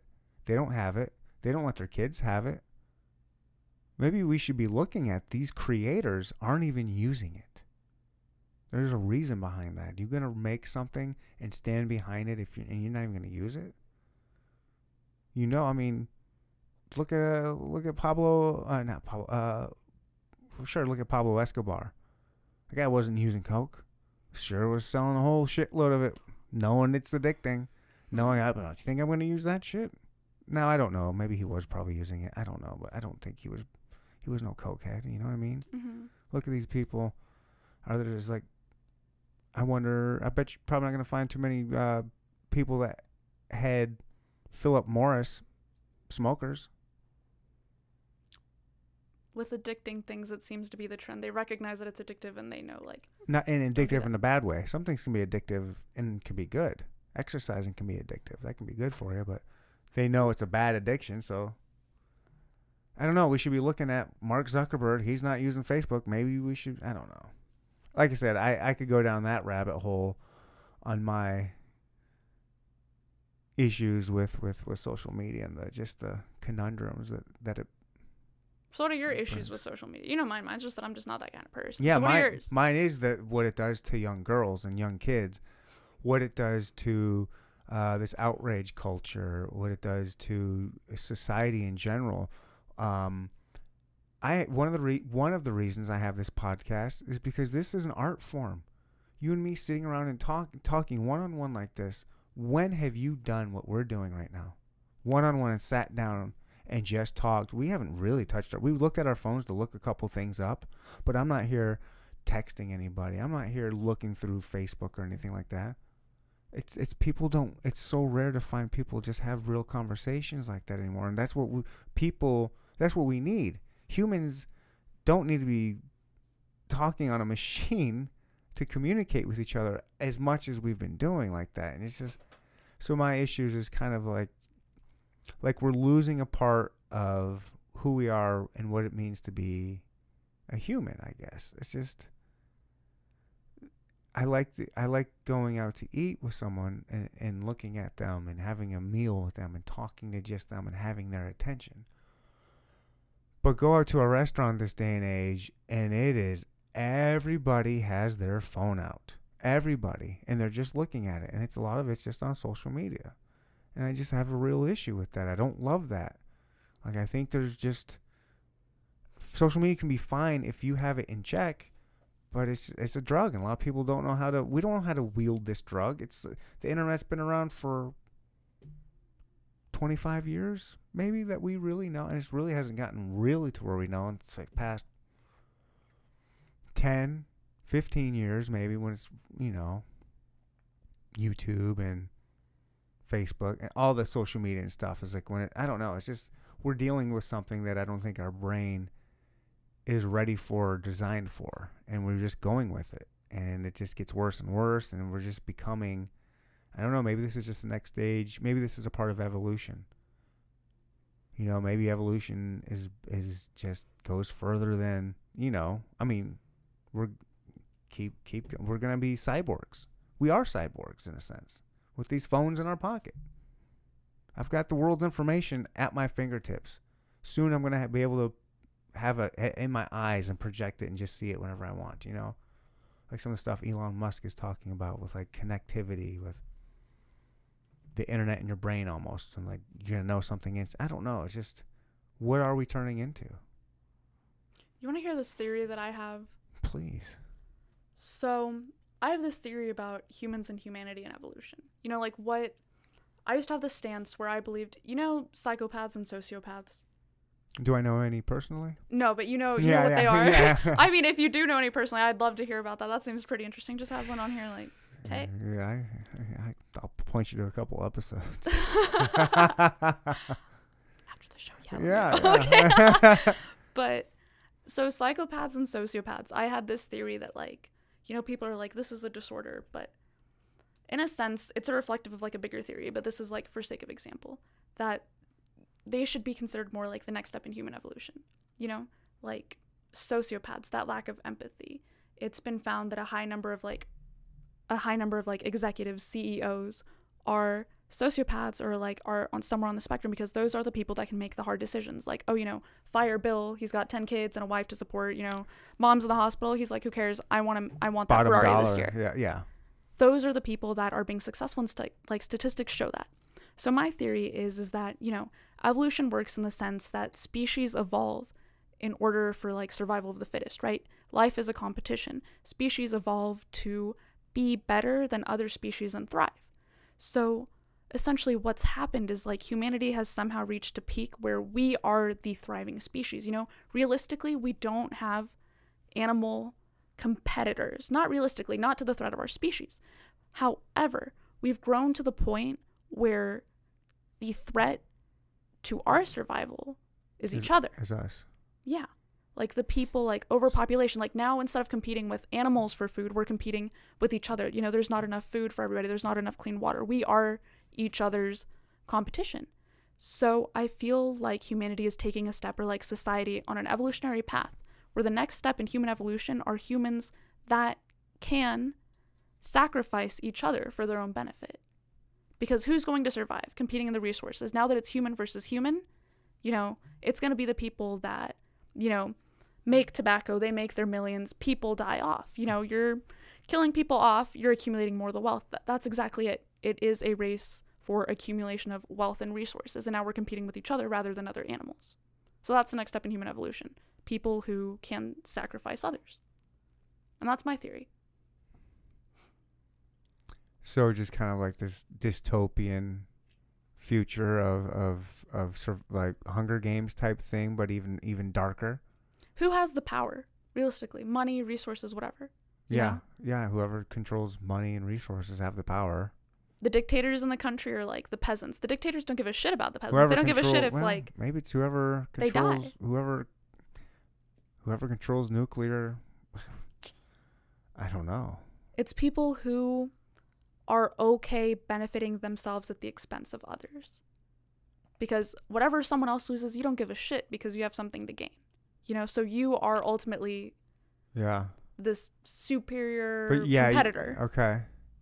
Golly, but that's g- but but there's gonna be a point where there is an uprising, and then you know the, the powerful are very few, and, and the not so powerful are very many, and then they come together, and they try to you know battle for their survival, for their But then what's going to happen after they overthrow the rule?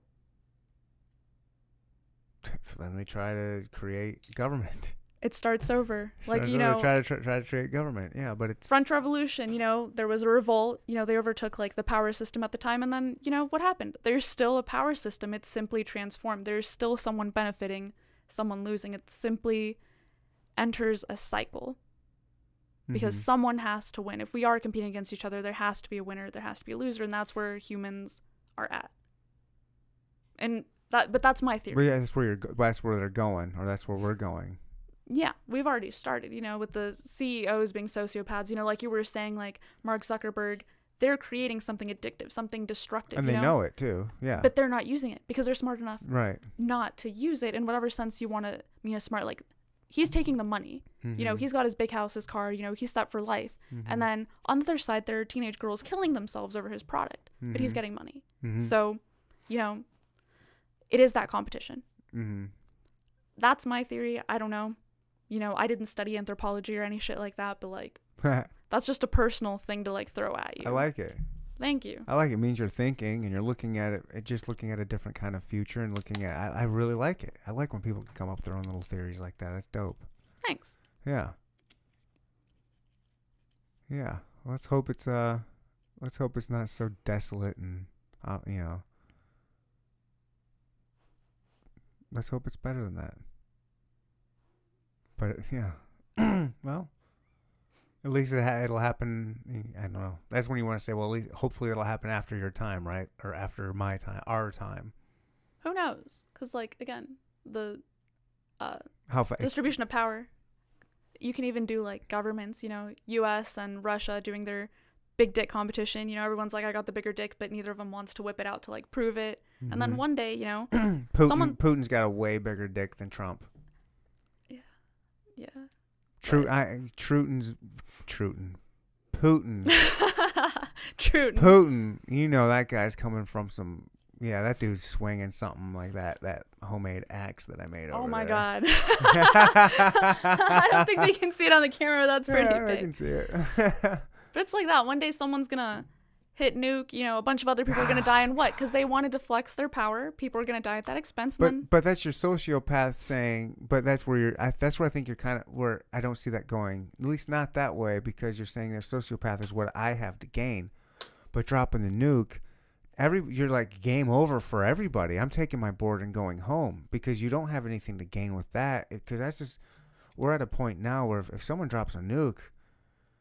Boy, that shit's gonna. Oh, oh, oh, you guys just dropped one. Well, we're gonna drop our. I mean, just what's gonna happen then? and it doesn't you don't have to t- drop very many of them to get the kind of devastation it can create on just the environment well, how about this for an example? You know how Syria dropped chemical weapons on their like chemical bombs on their citizens, and the, there was like a crisis about that a few years ago. yeah Did you know that the United States also dropped chemical bombs on the citizens of Syria? oh yeah they were saying they did something slightly different right They, and they said yeah we're we're doing yeah i remember the kind of that that hypocritical the type of chemical bomb that the United States dropped in Syria was this kind that like when it drops like a gas is expelled and when you inhale it it starts to essentially feel like you're melting or burning from the inside out and it starts chemically burning you from the inside out and the United States dropped those bombs really on Syria. hmm are you sure Yeah. I, I, really I, I mean, if you know- want another example, the U.S. has done plenty no, of uh, no, questionable I, shit. I will. Ne- I'm not certainly not questioning whether they've done unquestionable shit. I'm just saying, I didn't think that was legal. I thought that was against the code, the Geneva Code, the Geneva Code. Of, God dang, was it Geneva Convention? Geneva, Geneva Convention Code. That's what. There's there's there's rules in war. There are. The United States has been doing its own shit just because, like, really, where is the accountability? The United States is like the biggest Chemical military warfare. power. I don't think. Wow. I mean, the ICC, the International Crimi- Cour- Criminal Court, doesn't do shit. The UN, the U.S. has like veto power on any resolutions. Well, again, yeah, that's your that's your where your theory's going. These people are in power, so Exactly. Like, okay, here's the best example of this. Like, fuck it, but like on an international level to the point where like it's affecting societies and like civilizations as a whole. 9/11. You know, we lost 3,000 people because a country in the Middle East, like there was a terror terrorist attack from a country in the Middle East, right? right. That was 3,000 people in 2001. In 2003, the United States declared the war on terror in order to Oh, like well, fight we- back against acts of terrorism. We love to have these these wars on words, right? War on terror. What does Mhm. that mean? You can't define it. We'll just we determine whatever terror is whenever we want to have war somewhere. Oh, that's terrorism. Like drugs, war on drugs. Well, what are drugs? Eh, you know, it's this and that. And And, the and, and, and drugs aren't fighting back. Terrorism isn't fighting back. You can't have a f- war with something that's not warring with you. Exactly, but they made that pretense that it was, you know, Yeah. these countries hate us, so we're going to declare war against people who want to fuck with the US. Mm-hmm. And after the war on terror declared in 2003, in the first six years, the United States had killed 650,000 innocent civilians, men, women, and children that had nothing to do with any terrorist groups or terrorist cells, and they were referred to as collateral damage. Oh, sure. Drone drone strikes are And that's exactly it. that's like that is the like big picture international relations sort of manifestation of my theory is like the United States it has power because it has flexed it and to other countries it's been like fuck you you know what I don't give a shit if I kill 650,000 of your people just so I can say like don't fuck with me in the future and take 3,000 of mine like That's what we. that. That's just humans. That's how humans have always been. I don't know that we'll ever get to that point. Exactly. It's that continuous humans are getting to the point where like as soon as the civilization they're clashing and like now that there's 8 billion people on the planet versus like two nomadic tribes, it's on a bigger scale. Mm-hmm. So like that's the theory except like it applies, you know, with CEOs, it applies with people, it applies with like pimps and prostitutes like hey, I'm going to make my money by like who the fuck cares what happens to these girls. And then it applies to like governments and societies too. It's all well, that's scaled. where we. That's where and why we have religion, then, right? To curtail that and try to, hey guys, religion figured out. Uh, at least some religions figured out. Hey, this is what we are as humans. We can't be doing this. I think so let's let's create something. You know, we they see that. I mean, they've been seeing warring warring tribes and warring stuff all the time. If people see power, get power, they're gonna they're gonna abuse it.